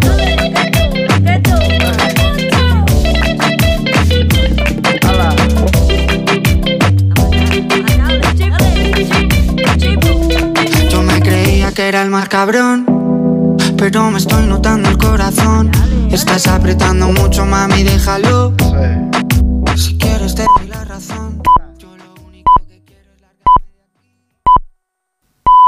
Son las 5, son las 4 en Canarias.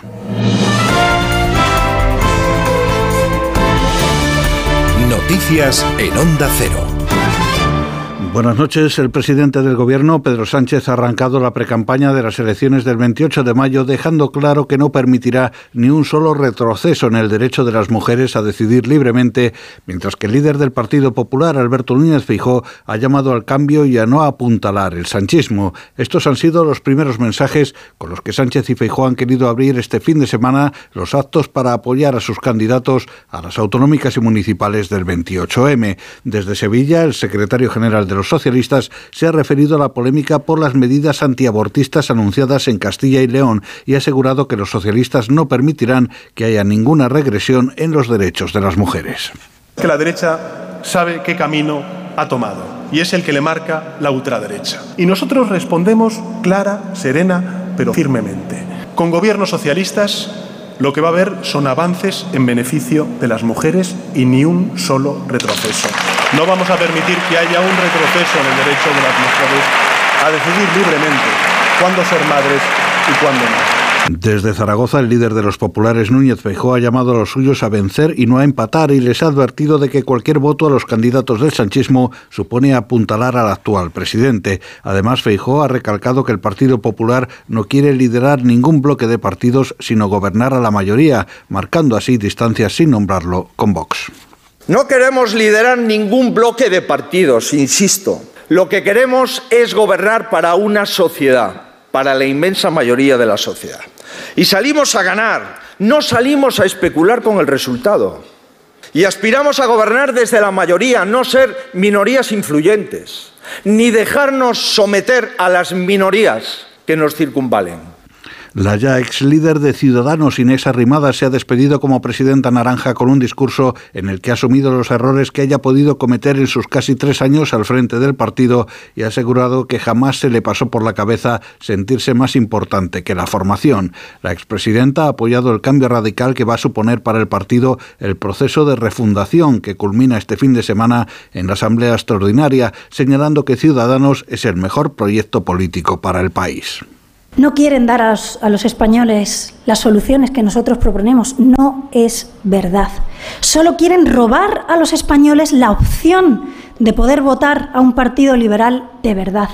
Quieren matar la opción de que España tenga gobiernos de verdad liberales, de verdad de centro, de verdad reformistas, porque están más cómodos con una España resignada y conformista. La vicepresidenta segunda del Gobierno, Yolanda Díaz, ha señalado que no sabe si Cataluña ha cerrado una parte de su historia en referencia al proceso independentista y ha aventurado que serán el tiempo y las gentes las que decidan qué quieren hacer, pero en cualquier caso se ha presentado como una amiga de Cataluña. Díaz ha pronunciado estas palabras en un acto de su plataforma Sumar en el auditorio de Barcelona lleno con 2.000 espectadores.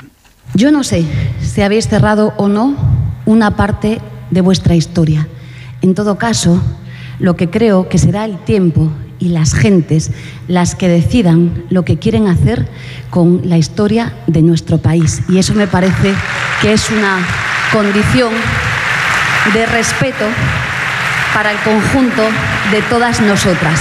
El presidente de la Generalitat, Pera Aragonés, y el líder del PSC, Salvador Illa, se han reunido esta pasada tarde en Arenys de Mar, en Barcelona, y aunque el encuentro no ha servido para llegar a un acuerdo sobre los presupuestos catalanes, ambos políticos se han emplazado a seguir negociando la próxima semana. La reunión, que ha durado una hora y media, ha sido cordial, según fuentes socialistas, aunque las diferencias sobre el proyecto de presupuestos se mantienen. Desde el Gobierno se ha calificado la reunión de positiva, sin dar más detalles del encuentro. En cuanto a la información internacional, Anderson Torres, ministro de Justicia de Brasil, con el expresidente Jair Bolsonaro, ha sido detenido a su llegada a la capital brasileña en un vuelo procedente de Estados Unidos. Torres, quien era secretario de Seguridad del Distrito Federal de Brasilia durante la toma de las sedes de los tres poderes por parte de ultraderechistas, se ha entregado a la Policía Federal tras la prisión preventiva ordenada el pasado martes por el Tribunal Supremo y las autoridades ucranianas han elevado a 12 el número de víctimas mortales en el ataque con un misil ruso a un edificio residencial de Dnipro. Además de los fallecidos, la Administración Militar Regional explica que el ataque ha dejado al menos 64 heridos, entre ellos 12 niños. Es todo, más noticias dentro de una hora y en ondacero.es. Síguenos por internet en ondacero.es.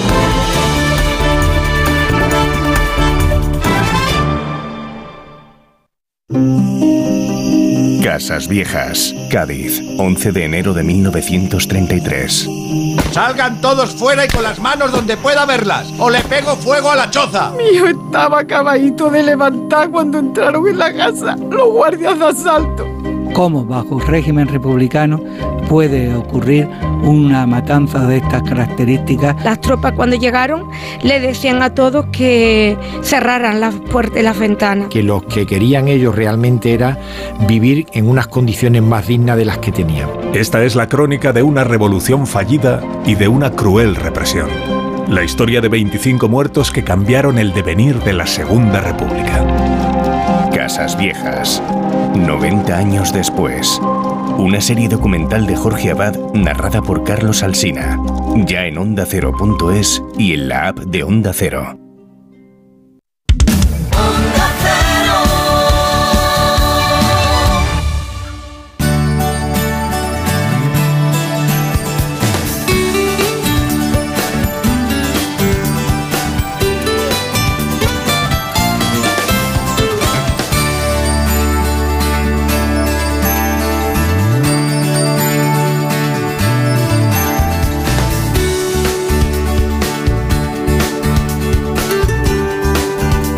Buenas manos.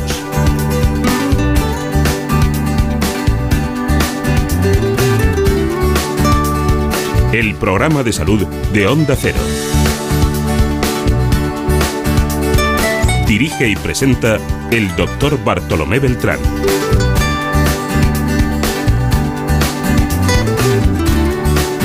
Seguimos adelante en la segunda parte del programa. Ya saben ustedes que está con nosotros en la realización Jorge Zamorano.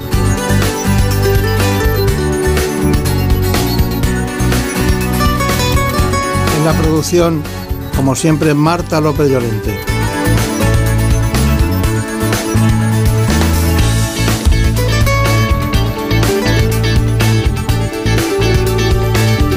Y ahora, para aquellas personas que tengan hipoacusia, vértigos, acúfenos, algún trastorno del oído, tenemos a uno de los mejores para concretamente tratar cualquier tipo de pérdida auditiva. Se trata del doctor Néstor Galindo.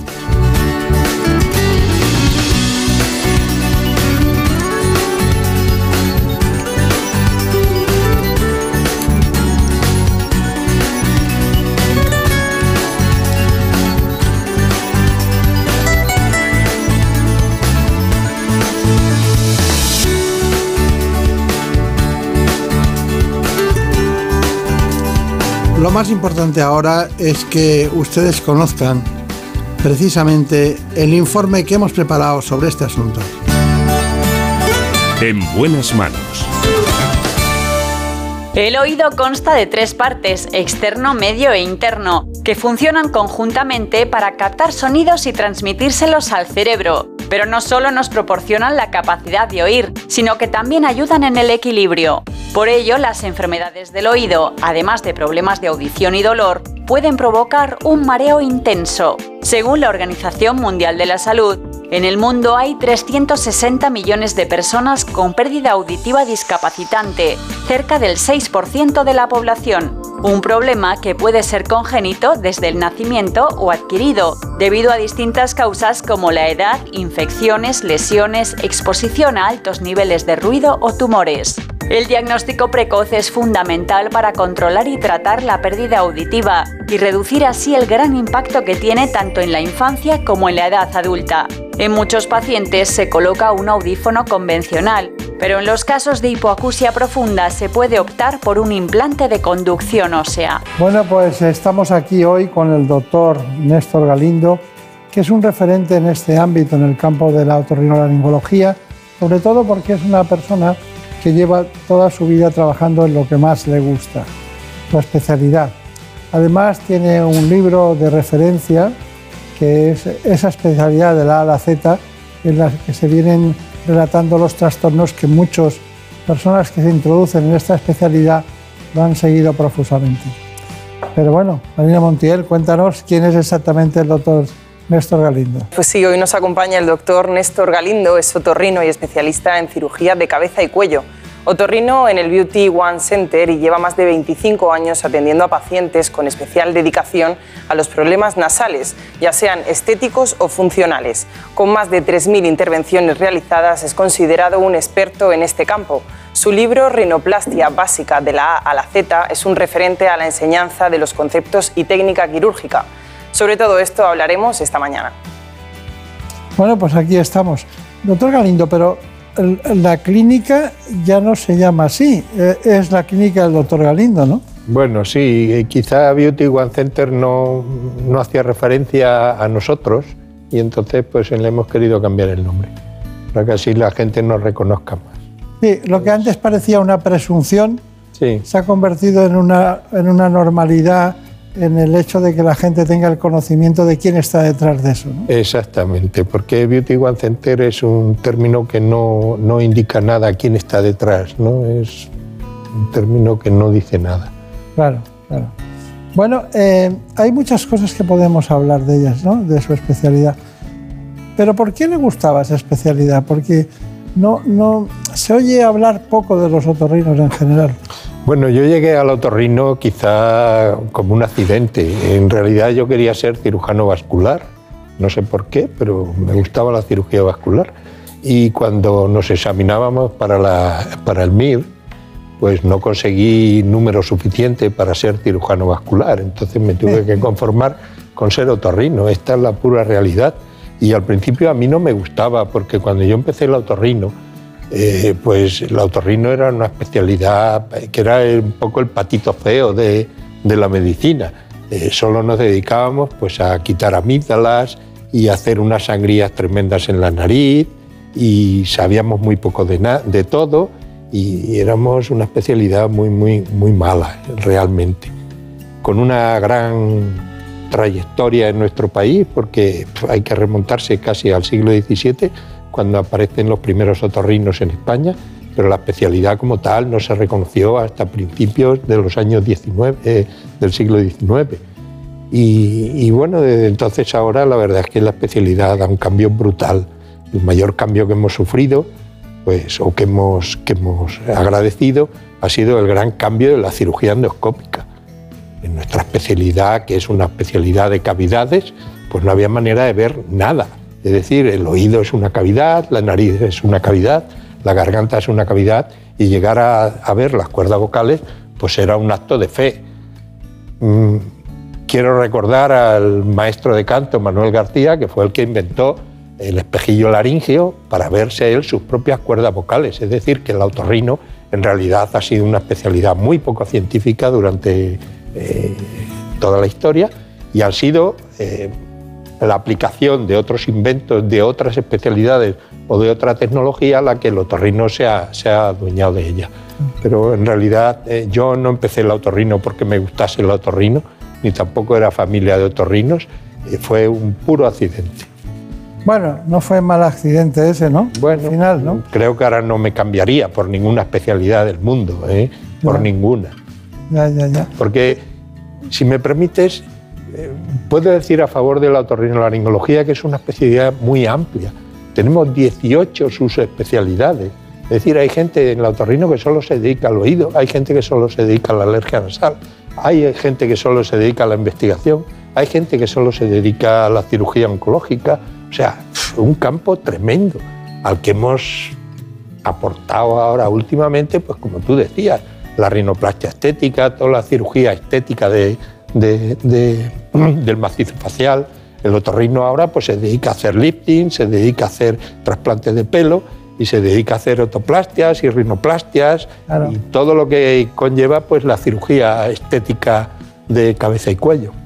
A mí me sorprende mucho que, bueno, primero usted no eligió mal el, el vascular cuando pensó en él, porque en aquellos momentos en España, en esos momentos, los grandes vasculares estaban en Cataluña, Martorell y Capdevila y todo ese tipo de gente que luego acabaron en el Hospital General de Asturias y eran grandes profesores de una especialidad poco conocida y que nueva. ellos y ellos le dieron luz y era como lo gran, la gran novedad, ¿no? Bueno, Claro, que eh, no eligió usted mal. no Si me permites un inciso, estás hablando de Capdevila y de toda esta gente que eh, eh, mi primo, Teodoro Lázaro, al que tú has conocido, eh, fue el primer cirujano vascular formado en, en el Hospital General de Asturias. Y, y, para mí era un referente, mi primo. Entonces yo quería ser, imitar a mi primo. Y mi primo era un cabecilla de encima la tenía, vascular. Encima tenía un primo, además de esa inclinación. Bueno, a lo que íbamos, eh, la otorrinolaringología. Yo hace poco eh, incluso vi un libro de septoplastia. Y también, eso es un tema, septoplastia. Y por otro, otro tema era que siempre los cirujanos plásticos que hacían rinoplastia, muchos se acompañaban de un otro laringólogo para, diríamos, hacer más perfectos en la ejecución quirúrgica. ¿no? ¿Qué me dice de esos dos conceptos? Septoplastia y luego el acompañamiento de los, de los cirujanos estéticos, sí. Que hoy no están tanto. Hubo, hubo un momento en que la cirugía de la nariz era un poco la cirugía mirando al tendido, ¿verdad? Porque no, tendríamos, no teníamos buena iluminación, no conocíamos la fisiología nasal como la conocemos hoy día, y entonces lo que se hacían eran cirugías un poco de batalla, lo que se llamó la septoplastia. La septoplastia es una cirugía de, eh, destructiva, es decir, lo que se hacía era que cuando un tabique nasal estaba muy desviado, pues entonces prácticamente se quitaba todo el tabique nasal, con lo cual eh, las consecuencias eran que se hundía la pirámide nasal y teníamos la típica nariz de boceador, ¿de acuerdo? Pero eso que es así, dicho de esa manera, pues tan, tan, tan grave, tan grave, pues incluso el cirujano plástico no sabía hacerlo. Por lo tanto, se tenía que ayudar del, del otorrino para que le hiciese incluso esa cirugía destructiva. Y no digamos nada al cirujano plástico de aquella época que realmente miraba al tendido, o sea, podía operar la nariz sin, con las luces apagadas. Y no estoy diciendo ninguna tontería, porque primero hacían un abordaje abierto, segundo aquello sangraba, que no había manera de, de, de cohibir las hemorragias, y entonces entre la sangre y que se operaba así, pues bueno, salían las cosas como, como han salido, ¿no? Afortunadamente todo eso es la prehistoria y hoy día pues la nariz es un órgano que se mima, que se cuida, ya no se hacen sextoplastias, se hacen lo que se llama rinoplastia funcional, porque para operar, para respirar una nariz, no solamente tiene que tener el tabique recto y en su sitio, sino que todo lo que conlleva, todas las estructuras internas de la nariz funcione. Bueno, eh, permítame que le diga, como dice usted, no es prehistoria, es la historia. Bueno, es nuestra historia, ¿qué lo vamos a hacer? es la historia. Es España, doctor Galindo, uno de los países más avanzados en el ámbito de, la, de su especialidad, de la otorrinolaringología, eh, no solo en implantes cocleares, sino en patologías aparentemente menores. Por cierto, me decía usted que hace poco tuvo un caso de una infección, alguien que no podía ver la boca por una adenitis o algún problema, ¿no? ¿También Sí, le llegan a sí. Bueno, eh, tenía el- la imposibilidad de abrir la boca, lo que se llama trismus, debido a una infección de una glándula salivar, la glándula submaxilar. También llega a ustedes eso. Sí, sí, sí, la otorrino de aquí para arriba hace de todo. Llega Por eso tiroides, digo que es llega una especialidad también. muy, muy amplia. Que digo que si llega tiroides a su... Sí, sí, sí, sí. Eh, yo concretamente he operado muchísimos tiroides a lo largo de mi vida. Ya no hago esa cirugía, pero he- hemos operado pues todo, tiroides, cáncer de laringe, glándulas salivares, absolutamente de todo. Y las cuerdas, las cuerdas vocales que, bueno, yo recuerdo al, al famoso, al padre de los Antolí Candela, que, bueno, to- todo eran artistas, sopranos, gente que cantaba y tal, y, y él se dedicaba justamente a eso. Claro, separar de una especialidad tan concreta, dedicarse solo a las cuerdas vocales, hay gente que se, eh, está muy especializada en eso, ¿no? Sí, te podría asombrar lo que una cuerda vocal puede dar de sí. O sea, cuando analizamos la voz, la voz tiene, nosotros conocemos lo que es la intensidad y el tono, pero la voz tiene infinidad de parámetros, tiene hasta 18 parámetros. ¿Qué me dice? El shimmer, el shitter, no sé qué. O sea, es, es un mundo y la, y, la, y la resolución de los problemas de voz es otro mundo. O sea, ahora mismo se puede inyectar ácido hialurónico, se puede inyectar grasa en las cuerdas vocales, se puede eh, hacer lo que se llaman tiroplastias, hay prótesis para meter dentro de la cuerda vocal O sea, es un mundo, un mundo apasionante para el que se dedica a eso. Yo, desgraciadamente, me ha cogido ya un poco tarde y sé esto un poco de pasada, no me dedico a la voz. Pero hay especialistas en el Ruber Internacional, tenemos a la, doctora, a la doctora eh, Isabel, Isabel García, que se dedica a eso porque ella es profesora de canto también. Y Isabel García López. Isabel García López, efectivamente. Entonces ella es, es profesora, es canta en ópera. ¿eh? Y entonces llegó al autorrino un poco para saber más de la voz y se dedica a eso. Seguimos con el, nuestro espacio dedicado a la patología del oído con el doctor Galindo, pero inmediatamente queremos entrar en un ámbito muy especial, la hipoacusia, que debe estar relacionada con muchas cosas, pero sobre todo con los años. ¿no? Claro, eh, por eso se llama presbiacusia. En el ojo se llama presbicia y en nuestro oído pues se llama presbiacusia. Es un envejecimiento precoz del oído, no, no es más, no supone más. Muy bien. La presbicia o vista cansada es un trastorno visual conocido por muchos, pero ¿y la presbiacusia? Al igual que otros órganos del cuerpo, el oído también se ve afectado por el paso del tiempo. La pérdida de audición es el tercer trastorno más común entre las personas mayores por detrás de la artrosis y la hipertensión. Se trata de un proceso natural que sufrimos todos a partir de la segunda década de la vida, aunque se hace más evidente a partir de los 50 años. Y al ser una pérdida progresiva, es difícil de detectar. La sufren alrededor del 25% de las personas mayores de 65 años y el 80% de los mayores de 80. Pero además del envejecimiento hay otras causas que pueden deteriorar este órgano, como son la genética, ciertas enfermedades, la toma de algunos medicamentos o la exposición continua a ruidos de alta intensidad. La pérdida de audición puede desembocar en aislamiento social e incluso deterioro cognitivo. Para prevenir este problema es aconsejable hacerse revisiones anuales y ponerse en manos de los especialistas para buscar soluciones que mejoren la calidad de vida. Bueno, cuéntanos, como tú has estado trabajando este asunto, los problemas de audición, el diagnóstico de audición, tenemos un informe que creo que ha realizado Elena Fernández Puyol, ¿no?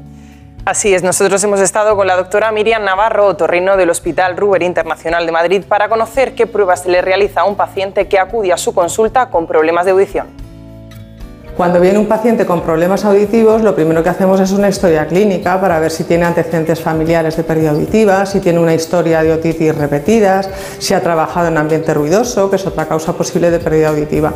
Y a continuación lo que hacemos, lo primero de todo, es explorar el oído para ver si hay algo que pueda justificar esa pérdida, perforaciones, colesteatomas, tapones de cerumen, cualquier cosa de estas características que nos da una idea aproximada del diagnóstico.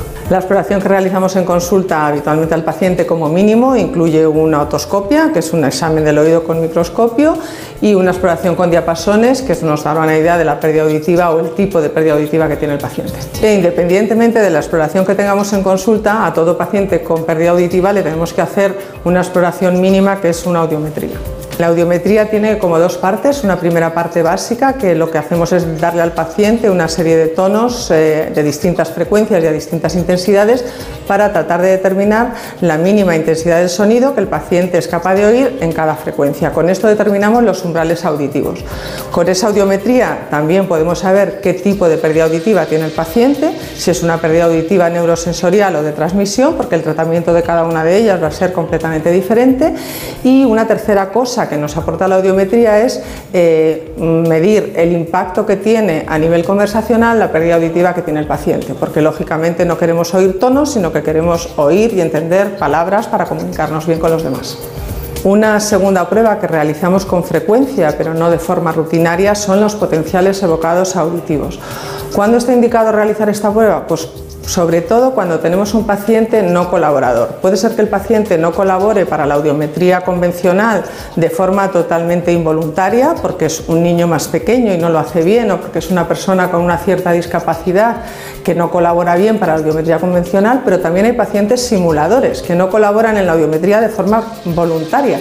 Los potenciales evocados no requieren la colaboración del paciente porque lo que hacemos es darle un estímulo auditivo al oído a través de unos cascos y son unos electrodos los que van a recoger si hay actividad eléctrica en la vía auditiva o no, de tal manera que el paciente en ningún caso nos tiene que responder si oye o no oye. Son los electrodos los que nos dicen si hay respuesta o no hay respuesta. Otra prueba que realizamos eh, de forma frecuente en consultas es el timpanograma y el reflejo estapedial, que básicamente nos da el diagnóstico de dos patologías. Una es la presencia de moco en los niños, que es la causa más frecuente de pérdida auditiva en la infancia, y otra es la autoesclerosis, que es una pérdida auditiva por fijación de un huesecito, que es el estribo, que es también bastante frecuente en adultos, y con esta prueba podemos tener un diagnóstico de certeza. Bueno, un extraordinario informe de Elena Fernández Puyol que no hace falta precisar más porque le hemos evitado a usted tenerlo que contar profusamente. Pero hay algo que me interesa mucho, la rinoplastia. Usted habla de la rinoplastia realmente cuando tiene un problema, no solo anatómico, sino funcional. Eh, ¿A qué le llama todo? Porque también está el estético. ¿A qué sí, se rinoplastia lo, lo único que está eh, indicando es que es una cirugía sobre la nariz, pero no es una cirugía sobre nada concreto, sino para resolver un problema genérico. La nariz es un órgano único y sirve para funcionar y estar guapos. Entonces, eh, ¿dónde llega lo funcional y dónde empieza lo estético o al revés? Eh, es un totus revolutum, es decir, cuando tú operas una nariz tienes que procurar que funcione y que sea bonita. Entonces, ¿qué tienes que hacer? Pues lo que sea necesario para que eso sea así. Y eso es lo que más hacen ahora ustedes, ¿no? En general. Sí, sí, ahora la demanda es de... eh, la gente cada día quiere estar más bonita y, y- y que respire mejor su nariz. Es decir, la obstrucción nasal es probablemente de, de las deformidades que peor tolera la especie humana. Claro, claro. Me- Menos mal que tanto Marina como Brenda no necesitan esa intervención. No, Si no, perdería el programa durante un mes y medio. ¿Qué tiempo tardan en recuperarse? Eh, 10 días máximo. Diez días. Bueno, pues nada, nosotros tenemos un problema, que es una pregunta que nos hacen siempre cuando dicen, se acaba la, la carrera, llega la otorrinolaringología y dice, ¿qué me van a preguntar? Y siempre preguntan, entre las preguntas que hay está el vértigo. Los problemas del equilibrio se encuentran entre los motivos más frecuentes de consulta al otorrino.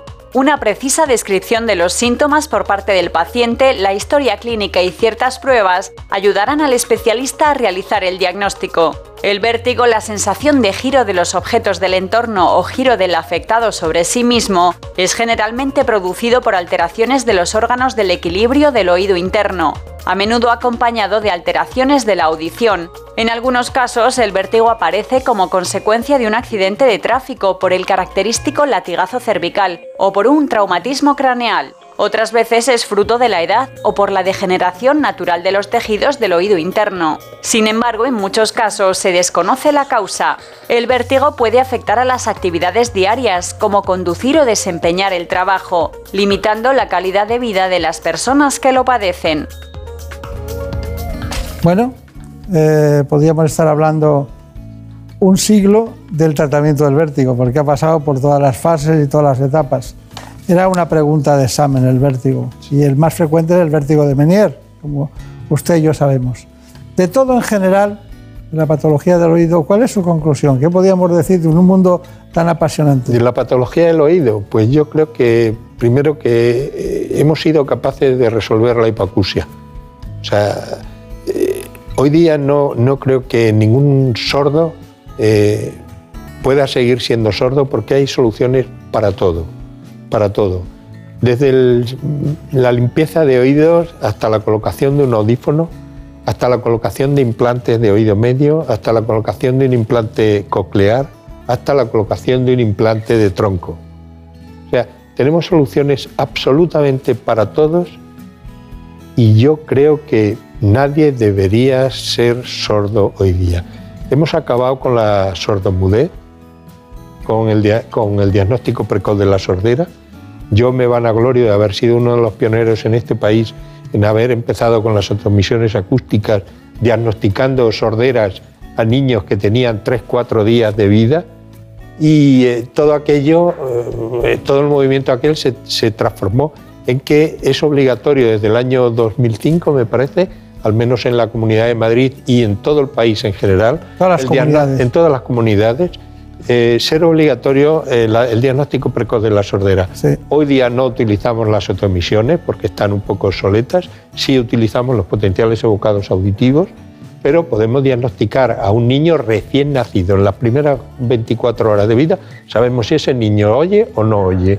Y si no oye, meterle en un, en un programa de implante coclear. Es decir, se acabó la sordomudez. Esto es un, un logro de- de mundial y España ha sido pionero en ese, en ese contexto. Por lo tanto, de- de- destacar que somos un gran país, que tenemos una gran medicina y que el otorrino, afortunadamente para mí, pues fue una elección en mi vida. Pues muy bien. Se ha quedado usted a gusto, ¿eh? Me ha quedado muy a gusto. Muchísimas gracias. Muchos recuerdos a su hijo, Torrino también, que es un, un gran especialista y que sigue su camino. Seguro. Eso va a ser la segunda generación. No pudo, el vascular no pudo, pero Ya nos han superado. ya nos han superado. está bien. Bueno, que sea muy feliz, muchas gracias. Y Gracias cuando tengamos algo ya iremos a la consulta del doctor Galindo a la clínica. Muchas gracias. Muchas Claro. gracias. Y a todos ustedes indicarles que en algunas cosas somos, sí, de verdad, un gran país.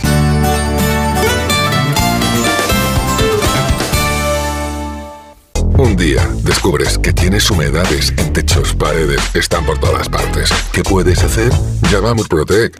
Llama al 930 1130 o entra en murprotec.es. Si con las humedades te las tienes que ver, ¿qué puedes hacer? Llama a Murprotec. 930 1130. Murprotec. Cuidando tu hogar, cuidamos de ti.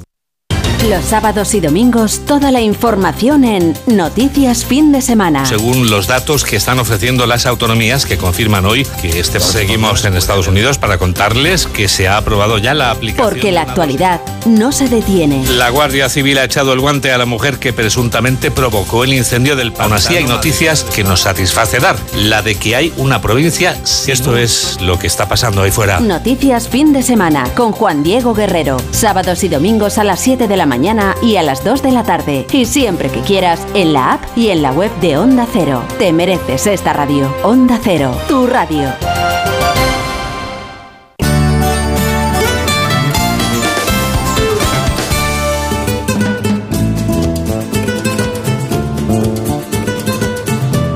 Ha llegado el momento de conocer lo que publican nuestros compañeros de La Razón en ese suplemento de A tu Salud. Saludos desde La Razón. Esta semana, después del parón navideño, arrancamos el año y lo hacemos volviendo a hablar de la pandemia, aunque en esta ocasión los expertos alertan de que lo que más se está viendo en las consultas es un boom de cuadros catarrales recurrentes. En concreto, la coexistencia de virus respiratorios junto al de la gripe y de la COVID-19 está colapsando esta semana las urgencias hospitalarias de muchos puntos de España, por lo que los médicos piden extremar las precauciones ante los primeros síntomas. También hablamos de neurología, ya que investigadores internacionales han descubierto una cuarta capa alrededor del cerebro que refuerza su inmunidad, lo que podría reducir el riesgo de enfermedades neurodegenerativas.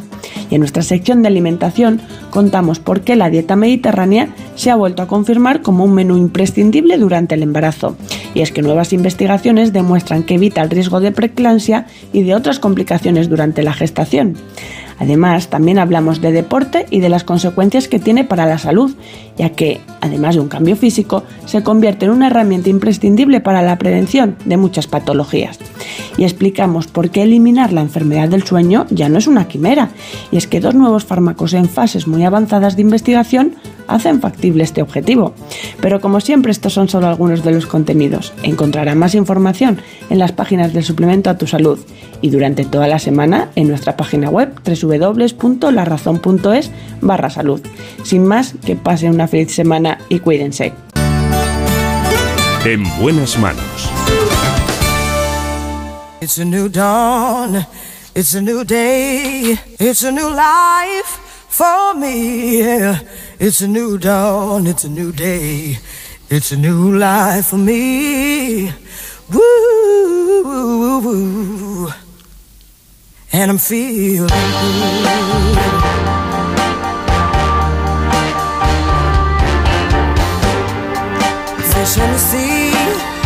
En este espacio ha llegado el momento de hablar de los trastornos por déficit de atención e hiperactividad. Lo vamos a hacer con un psiquiatra, precisamente infanto-juvenil. Trabaja en el Hospital Puerta de Hierro Majadahonda en Madrid y es experto en psicofarmacología, en trastornos de la personalidad y en conductas especiales. Se trata del doctor Hilario Blasco. En buenas manos. El programa de salud de Onda Cero. Dirige y presenta el doctor Bartolomé Beltrán. El trastorno por déficit de atención e hiperactividad fue descrito por primera vez en 1902 por el pediatra inglés George Steele. Es uno de los problemas psiquiátricos más frecuentes en la infancia y afecta a cerca de un 6% de los niños tanto en España como en el mundo, y alrededor de la mitad continúa teniendo dificultades de adulto. Este trastorno se diagnostica y trata desde hace muchos años y sus causas siguen siendo una incógnita, aunque sin duda la genética es un factor de riesgo decisivo. Los principales síntomas son un exceso de actividad motora, impulsividad y dificultad para mantener la atención durante un tiempo continuado, lo que provoca alteraciones en el aprendizaje y en el comportamiento, además de una falta de autoestima e incluso depresión y ansiedad. Se suele diagnosticar en torno a los 7 años, pero en algunos pequeños se realiza antes, reduciendo el abandono de los estudios y evitando la aparición de trastornos psicológicos de adulto. Bueno, pues en esta mañana conocemos a un especialista que no ha estado nunca en el espacio, pero claro, Elena Fernández Puyol nos trajo este libro y dijo, Hilario Blasco Fontecilla es un... Este libro me interesa mucho porque tal, y me lo contó, bueno, y está con nosotros eh, el psiquiatra hoy de cabecera, experto en un tema muy que tiene muchos ambajes ¿no? en todos los sentidos. ¿no? Usted ah, incluso estuvo en el Instituto de Psiquiatría de Londres, en el King's College, ¿no? Efectivamente. y se formó allí, pero ahora trabaja en Puerta de Hierro. Pero vamos a conocer mejor su, su biografía. Eh, Marina, ¿nos lo cuentas? Claro que sí. El doctor Hilario Blasco es psiquiatra en el Hospital Puerta de Hierro de Majadahonda, Madrid, miembro del Consejo Asesor de ITA Salud Mental, profesor asociado de la Universidad Autónoma de Madrid. Se especializó en psiquiatría de la infancia y adolescencia en el Instituto de Psiquiatría de Londres, becado por la Fundación Castilla del Pino. Y sepan que acaba de publicar el libro Jaque Mate al TDAH, donde ofrece una mirada esperanzadora a los afectados con trastorno por déficit de atención e hiperactividad. Nos lo contará más adelante. Bueno, pues eh, más adelante es ahora mismo, ¿no? Hilario es el primer Hilario que viene a este espacio. Sí, es la primera vez que vengo y muchísimas gracias por la invitación. Pero, ¿Hilario de dónde es? Eh, yo soy vasco, nací en el País Vasco, me formé, hice, de hecho, estudié la carrera de medicina en el País Vasco y posteriormente estudié para la oposición MIR en, en Madrid, saqué el puesto 57 y bueno, me especialicé en psiquiatría en el Ramón y Cajal. Está bien. Usted dedica este libro, dice, a todas las personas que tienen TDAH y lo sepan o no. Efectivamente. Porque hay muchos que no lo saben. Efectivamente, muchísimos, sobre todo adultos, porque en los niños y adolescentes ya empieza a haber una cierta sensibilidad y el diagnóstico ha mejorado muchísimo, pero adultos, más del 90% de los adultos en la actualidad no están correctamente diagnosticados ni tratados, y esto es un gran drama. Dígame una cosa, se han dicho algunos eh, síntomas fundamentales, pero hay una cuestión. ¿Por qué jaque mate al TDAH? ¿Por qué, ¿Por qué utiliza usted el ajedrez? ¿Qué es lo que aporta el ajedrez a esta patología? Claro, pues es un juego de palabras, porque me permitía con, con ese juego de palabras expresar dos cosas que para mí son fundamentales. Uno, que tenemos que luchar contra el TDAH, por una parte, y dos, efectivamente, transmitir la experiencia que en los últimos 10 años yo he atesorado, yo y mi equipo, usando el ajedrez terapéutico para tratar el TDAH. Ah. Eh, ¿Está mm, sobrediagnosticado el TDAH? Ese es uno de los principales prejuicios. Eh, quizá en determinados momentos ha estado en, digamos, en la esfera pública, pero la realidad de los números de los estudios científicos es que no, todo lo contrario, está infradiagnosticado y sobre todo en los adultos, donde el 90% ni está diagnosticado ni tratado. Y dígame, ¿es un trastorno nuevo? Para nada. Hay muchísimas referencias históricas sobre casos de TDAH es verdad que se usaban otros nombres, pero hay muchísimos casos clínicos y lo que ocurre es que eh, en los últimos años, por el desarrollo de las sociedades, cada vez lo diagnosticamos mejor. Y cuando usted habla de el, el TDAH mata eh, se queda uno muy impactado, ¿no? En todos los sentidos. ¿Qué quiere decir con eso? Pues quiero decir que el TDAH mata y de hecho en el libro Jaque mata el TDAH uno de los dibujos que representé es usando la infografía del tabaco, ¿no? El tabaco mata, ¿no? Porque el TDAH hay muchos estudios que lo demuestran que aumenta la mortalidad y el más importante se publicó en el año 2018 en que epidemiólogos demostraron que niños, adolescentes y adultos tenían una mortalidad entre 2 y 8 veces superior cuando no se les trataba. Y cuando se les trataba, en un segundo estudio demostraron que esa mortalidad prácticamente se normalizaba. Bien, ahora hay mucha gente que, que está en su casa, ¿no? Están desayunando en este domingo especial y tal. Entonces dicen, ¿pero qué es el TDAH? ¿Qué diferencia hay entre un niño hiperactivo que tiene mucha agilidad mental que, o uno que tiene la patología? Bueno, al final el diagnóstico nosotros lo basamos en un conjunto de síntomas. La clínica, claro. En la clínica. Y esto es importantísimo de señalarlo. Es decir, muchas veces vienen a consulta y nos piden la prueba del TDAH. No existe como tal una prueba del TDAH. Lo que existe son un conjunto de síntomas y una serie de profesionales que son expertos en el trastorno y que lo consiguen diagnosticar. Entonces, los síntomas principales se agrupan en torno a tres grandes eh, síntomas. La de dificultad o alteraciones en la esfera de la atención, las dificultades en el área del control de la impulsividad, niños que se saltan la fila, que eh, cuando el profesor pregunta alto le, levanta la mano, y la hiperactividad, niños que no paran de moverse, se muerden las uñas, están continuamente moviéndose, etc. ¿Eso en qué momento, cuál es la cumbre de edad de eso? ¿En qué momento es el principal de todo? Pues el TDAH es un trastorno del neurodesarrollo que luego puede continuar a lo largo de la vida, pero diríamos que la frecuencia máxima se da en la infancia y adolescencia. A partir de los 6-7 años se suele empezar a diagnosticar y luego es verdad que se puede diagnosticar incluso en la tercera edad, pero lo normal es en la infancia y en la adolescencia. ¿En la tercera edad? Sí, sí, sí. A veces, lamentablemente, vemos algunos casos de síndromes de Diógenes, de cuadros predemenciales que tienen que ver con esto. está usted diciendo una cosa fundamental, que no sé si la han pensado o no si eso se puede producir en la primera edad, por decirlo, 6, 7, 8 años, y en la última, algo tendrán que ver los elementos, diríamos, proteicos que maneja el cerebro, dopamina, algún elemento de, la serotonina, algún elemento de, de cualquier neurotransmisor, ¿no? Totalmente. Esta patología, sobre todo, hay un neurotransmisor que es la dopamina, es como el rey principalmente la dopamina, también la noradrenalina, pero sobre todo la dopamina. ¿eh? El público con bastante noradrenalina. Sí, las dos, las dos neurotransmisores. La gente, el público general conoce la serotonina, que es, digamos, el neurotransmisor de la depresión, mientras que la dopamina es el neurotransmisor de la emoción, del deseo, ¿no? Y entonces eh, de la motivación. Y esto hay alteraciones de esta dopamina en el cerebro de las personas con TDAH que condicionan toda su vida. Quiere decirse que de este libro el 25% se va a salvar dentro de 100 años.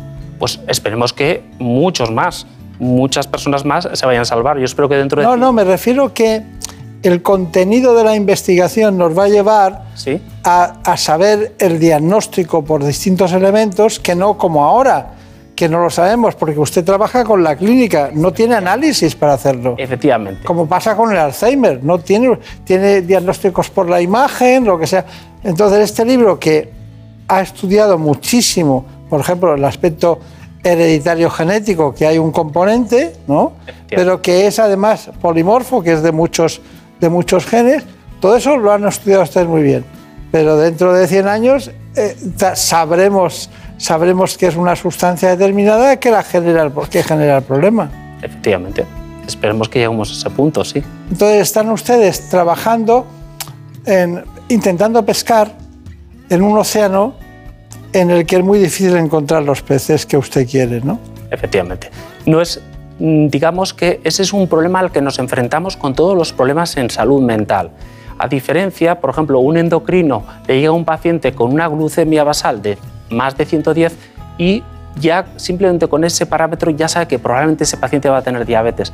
Lamentablemente, los psiquiatras, los psicólogos clínicos carecemos de biomarcadores, de esas sustancias que nos facilitarían el diagnóstico y eso hace que complique el diagnóstico hoy en día. Está bien. Bueno, esta es una gran información. Voy a repasar con usted todos los tratamientos, ¿eh? que lo sepa, porque el libro tiene prácticamente la mitad del libro se dedica a los tratamientos y la calidad de vida de los, de los pacientes. Lo vamos, a, lo vamos a ver porque es importante en todos los sentidos. Doctor, hay una cuestión que es eh, fundamental. Parece ser que con tratamientos o calidad de vida adecuada, los niños cuando son más adultos dejan de tener síntomas. Efectivamente, si se hacen bien las cosas, el pronóstico es muy bueno. Es decir, luego hablaremos eh, probablemente del tratamiento, pero una vez que se hace un tratamiento multimodal correcto, el, el pronóstico es bueno. Bien. Señorita Hermida, ¿qué tal? Muy bien, muy bien. ¿Tiene alguna pregunta que hacer? Eh, Pues sí, mm, hay una duda muy generalizada y eh, nos preguntan si estos niños que sufren trastorno de hiperactividad son conscientes de su, de su mal comportamiento y al mismo tiempo si los padres deben de actuar eh, con castigo o si existen otras alternativas de... Pues evidentemente, eh, empiezo por el final. El castigo no es un buen método educativo. De hecho, particularmente para ningún niño, pero particularmente para los niños hiperactivos o inatentos, porque lo que necesitan es experimentar y a través de la experimentación se les trata y lo que necesitan es el refuerzo positivo. Por ejemplo, hay que fijarse más, más en una vez que lo hacen bien que en seis que lo hacen mal. Eso va a reforzar mejor los comportamientos positivos y es lo que hay que hacer, ¿vale? Y en la primera parte de la pregunta, perdona Brenda, era Eh, que si bueno, estos niños son conscientes de su propio mal comportamiento o lo hacen de manera... Claro, lo que hacen es lo que les dice, como decía mi hija cuando era pequeña, lo que hace mi cerebrito. Es decir, los niños si lo pudieran hacer mejor, lo harían, pero no lo pueden hacer. Y de hecho muchas veces hacen cosas que 30 segundos después no se acuerdan que han hecho. Es decir, un niño hiperactivo no se levanta la mañana y dice, bueno, voy a prepararme aquí, se van a enterar los profesores y mis padres. No, los niños hacen lo mejor que pueden eh, eh, las tareas que se les encomiendan. Está bien. No, es algo que les viene del interior. Igual que hay eh, problemas metabólicos que vienen del interior y nadie es consciente, esto viene también del interior. ¿no? Por eso yo abogaría mucho para que las grandes instituciones que además financian proyectos eh, trabajaran en ese ámbito, ¿no? Mm. Porque además evitaríamos accidentes infantiles, evitaríamos trastornos escolares, sobre todo déficit escolar, niños eh, que no, está- no se educan y que los padres no saben qué hacer con ellos. Eh, la educación es fundamental en este ámbito. Pero bueno, eh, ahora estamos con lo que estamos, ¿no? Bueno, hay una, hay una cuestión y es que antes de pasar al desarrollo de distintos elementos que nos han proporcionado Lola Fernández Puyol y, y concretamente Brenda Armida, quería preguntarle, a mí me preocupa mucho eh, qué tratamiento es el mejor. Usted tiene eh, varios tipos de tratamiento. Tiene los estimulantes, los no estimulantes y luego tiene esos que son de segunda línea, ¿no? Porque incluso hay uno que es bueno para el tabaco, Sí, el bupropión, ¿no? efectivamente. Entonces, ¿qué hace? ¿Qué- cuál, cuál pondrí- ¿Cuándo se pone un medicamento de primera línea? Vale. Antes de, de hablar de los medicamentos, creo que es muy importante resaltar que el tratamiento se basa en cuatro cosas muy sencillas. Cuatro, como una silla o como una mesa. La primera patita de esa silla sería la psicoeducación. Es preciso explicar a los profesores, a los padres, a los familiares, a los abuelos y al niño qué es el TDAH y por qué tiene el TDAH. Segunda patita, deporte. Son niños y sobre todo son muy hiperactivos que requieren mucho deporte. Cuanto más deporte hagan, mejor, porque ese exceso de energía que liberan ahí no lo liberan de otra manera más dañina. En tercer lugar, psicoterapia y específicamente psicoterapia cognitivo-conductual. Y en cuarto lugar, los fármacos. Y efectivamente, doctor Beltrán, en relación a los fármacos tenemos fármacos de primera y de segunda línea. Y de primera línea tenemos cuatro fármacos aprobados en España. Dos son estimulantes y dos son no estimulantes. Y efectivamente, pues los estimulantes tienen algo más de eficacia probada en los estudios que los no estimulantes. Es el, el fetil, eh, que El metilfenidato. metilfenidato que, que va, que le va bien, ¿no? Va muy bien. Va muy bien. Y luego la, la tomochatina le- de segunda, de segunda línea le va bien. Solemos usarlo más de segunda línea, pero también es un tratamiento que funciona más como un antidepresivo. La diferencia en los estimulantes son tratamientos que el mismo día que se ponen ya van a tener un efecto visible, mientras que los no estimulantes tienes que esperar dos, tres semanas, como los antidepresivos, para que objetivemos las mejorías. ¿Cómo notan los padres la mejoría? Uy, a veces de manera espectacular, ¿no? Como digo, los estimulantes a veces el mismo día que se ponen ya empiezan a hacer un, un, efecto. Entonces un niño que es, por ejemplo, que no para de mover las piernas, que se muerde las uñas, o que, por ejemplo, siempre ha sido incapaz de sentarse ni 5 o 10 minutos a estudiar, de repente, ¡pumba!, ese día consigue hacerlo. Bueno, mire usted, a mí me preocupa muchísimo la dieta. Porque usted dice dieta mediterránea, pero ¿y qué pasa con el plomo? Bueno, pues el plomo se ha relacionado en muchísimos estudios con el TDAH. En España, afortunadamente, ha disminuido muchísimo los niveles de, plomo. Pues, por ejemplo, en el País Vasco, relacionado con el proceso de industrialización, hubo unos niveles de plomo muy, muy elevados. Y ahora, lamentablemente, todavía hay países en el mundo, algunos países latinoamericanos, que todavía tienen un plomo ambiental y sobre todo en las aguas elevado que se puede relacionar con algunos casos de TDAH. ¿En España estamos menos afectados por eso? Sí, afortunadamente sí. Pues yo le tengo miedo al plomo. Porque creo que el plomo está en, el Alzheimer, que está en los trastornos degenerativos y me preocupa el plomo. Y, y el pescado es el gran depositario del plomo, ¿no? Efectivamente. ¿Qué pescado? Pues eh, probablemente eh, yo creo que habría que evitar los pescados que no sabemos cuál es la procedencia. ¿vale? Asia. Eh, hay un tema y es que, claro, este asunto empezó con un libro que era el TDA que usted ha sacado, ¿no? Bueno, entonces vamos a ver ahora qué información tenemos al respecto. Pues sí, porque ha llegado el momento de conocer in situ el proyecto del que le hablábamos. Jaque mate al TDAH. ¿Por qué utilizar el ajedrez como herramienta terapéutica? ¿Cómo son capaces estos niños y jóvenes de jugar a este deporte mental de concentración y estrategia? Lo vemos en el siguiente reportaje que ha preparado nuestra compañera Elena Fernández. Pues este proyecto surge un poco por casualidad, pero cubre una necesidad que yo tenía donde estaba trabajando, que era básicamente que los pacientes y los familiares no tenían acceso a psicoterapia. Entonces, en ese contexto, pues bueno, pues empecé a percibir que el ajedrez podía ser un arma terapéutica contra el TDAH. El ajedrez tiene muchísimas características que son extremadamente positivas, ¿no? En primer lugar, es un juego, lo cual lo torna eh, pues menos aversivo para eh, las personas ¿no? y para los chavales en un entorno terapéutico. En segundo lugar, es un juego ordenado hay que estar planificado, organizado.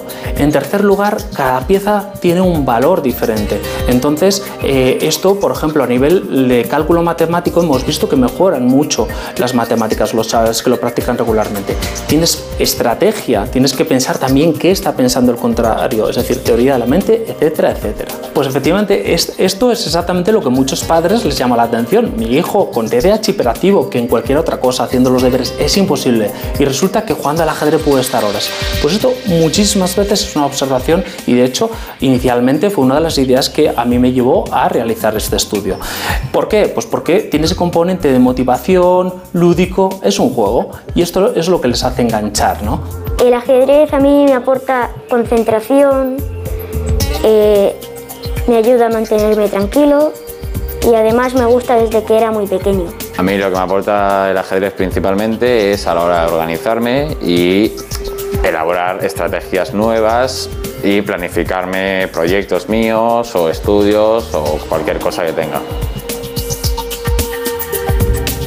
Gracias María Montiel, es muy edificante eso de ir a un hospital y que te acaben jugando al ajedrez con el psiquiatra, ¿no? Pero bueno, mire, le voy a decir una serie de cosas eh, a modo de conclusión.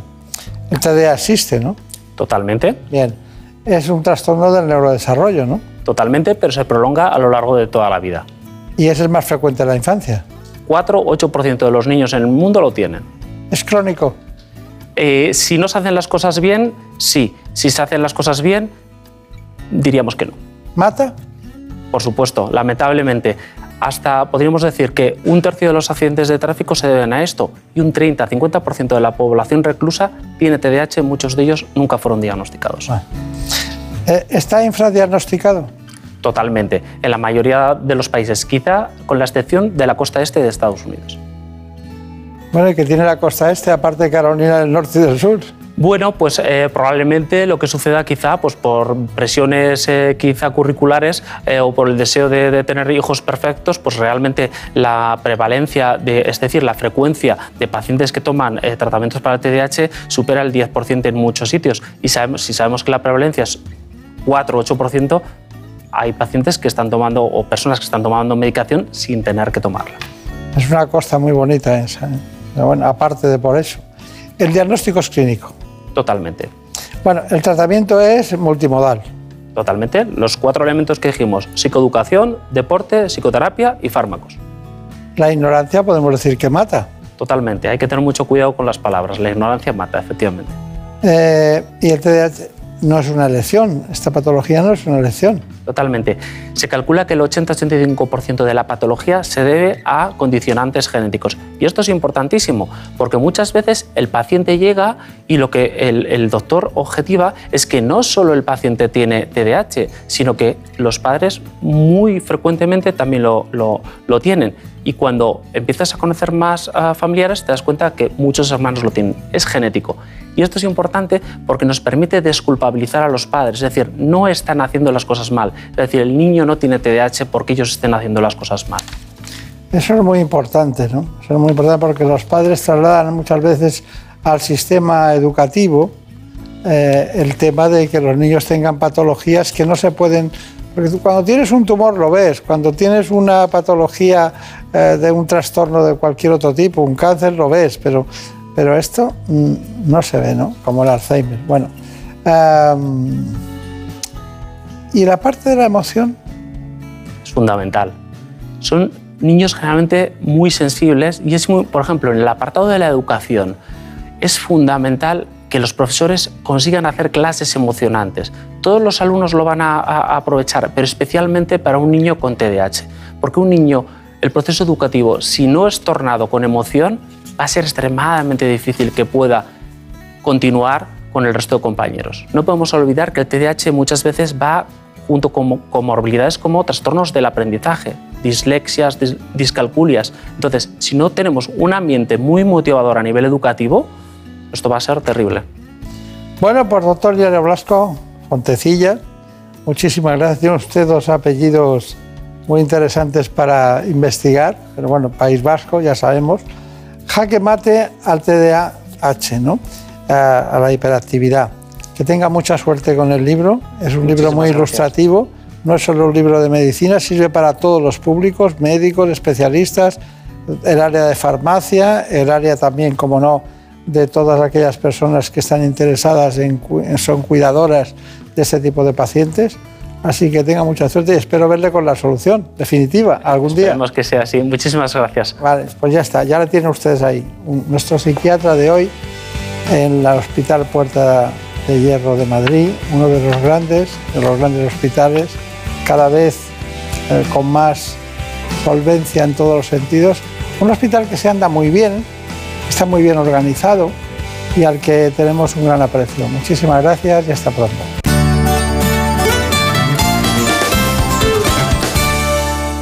Por un beso tuyo, contigo me voy. No me lo pregunto, contigo me voy. Que se me fue del alma,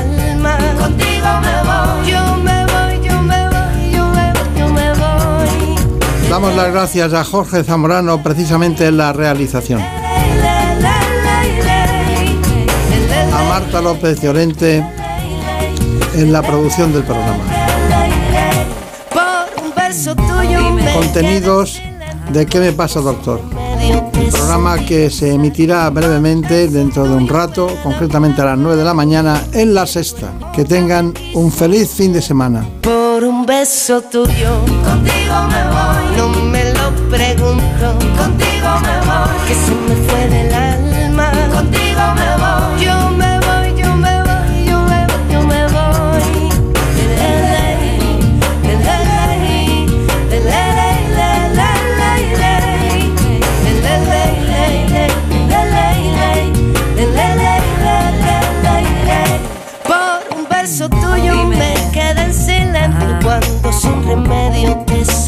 besar. Por un beso tuyo el amor duelo. Oye, perdiendo el miedo ah. se dejó llevar y se enreda el tiempo mojando los sueños y tu boca loca me quiso engañar.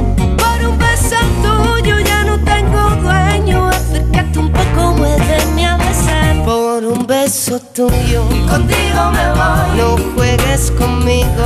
Contigo me voy. Quédate esta noche. Contigo me voy.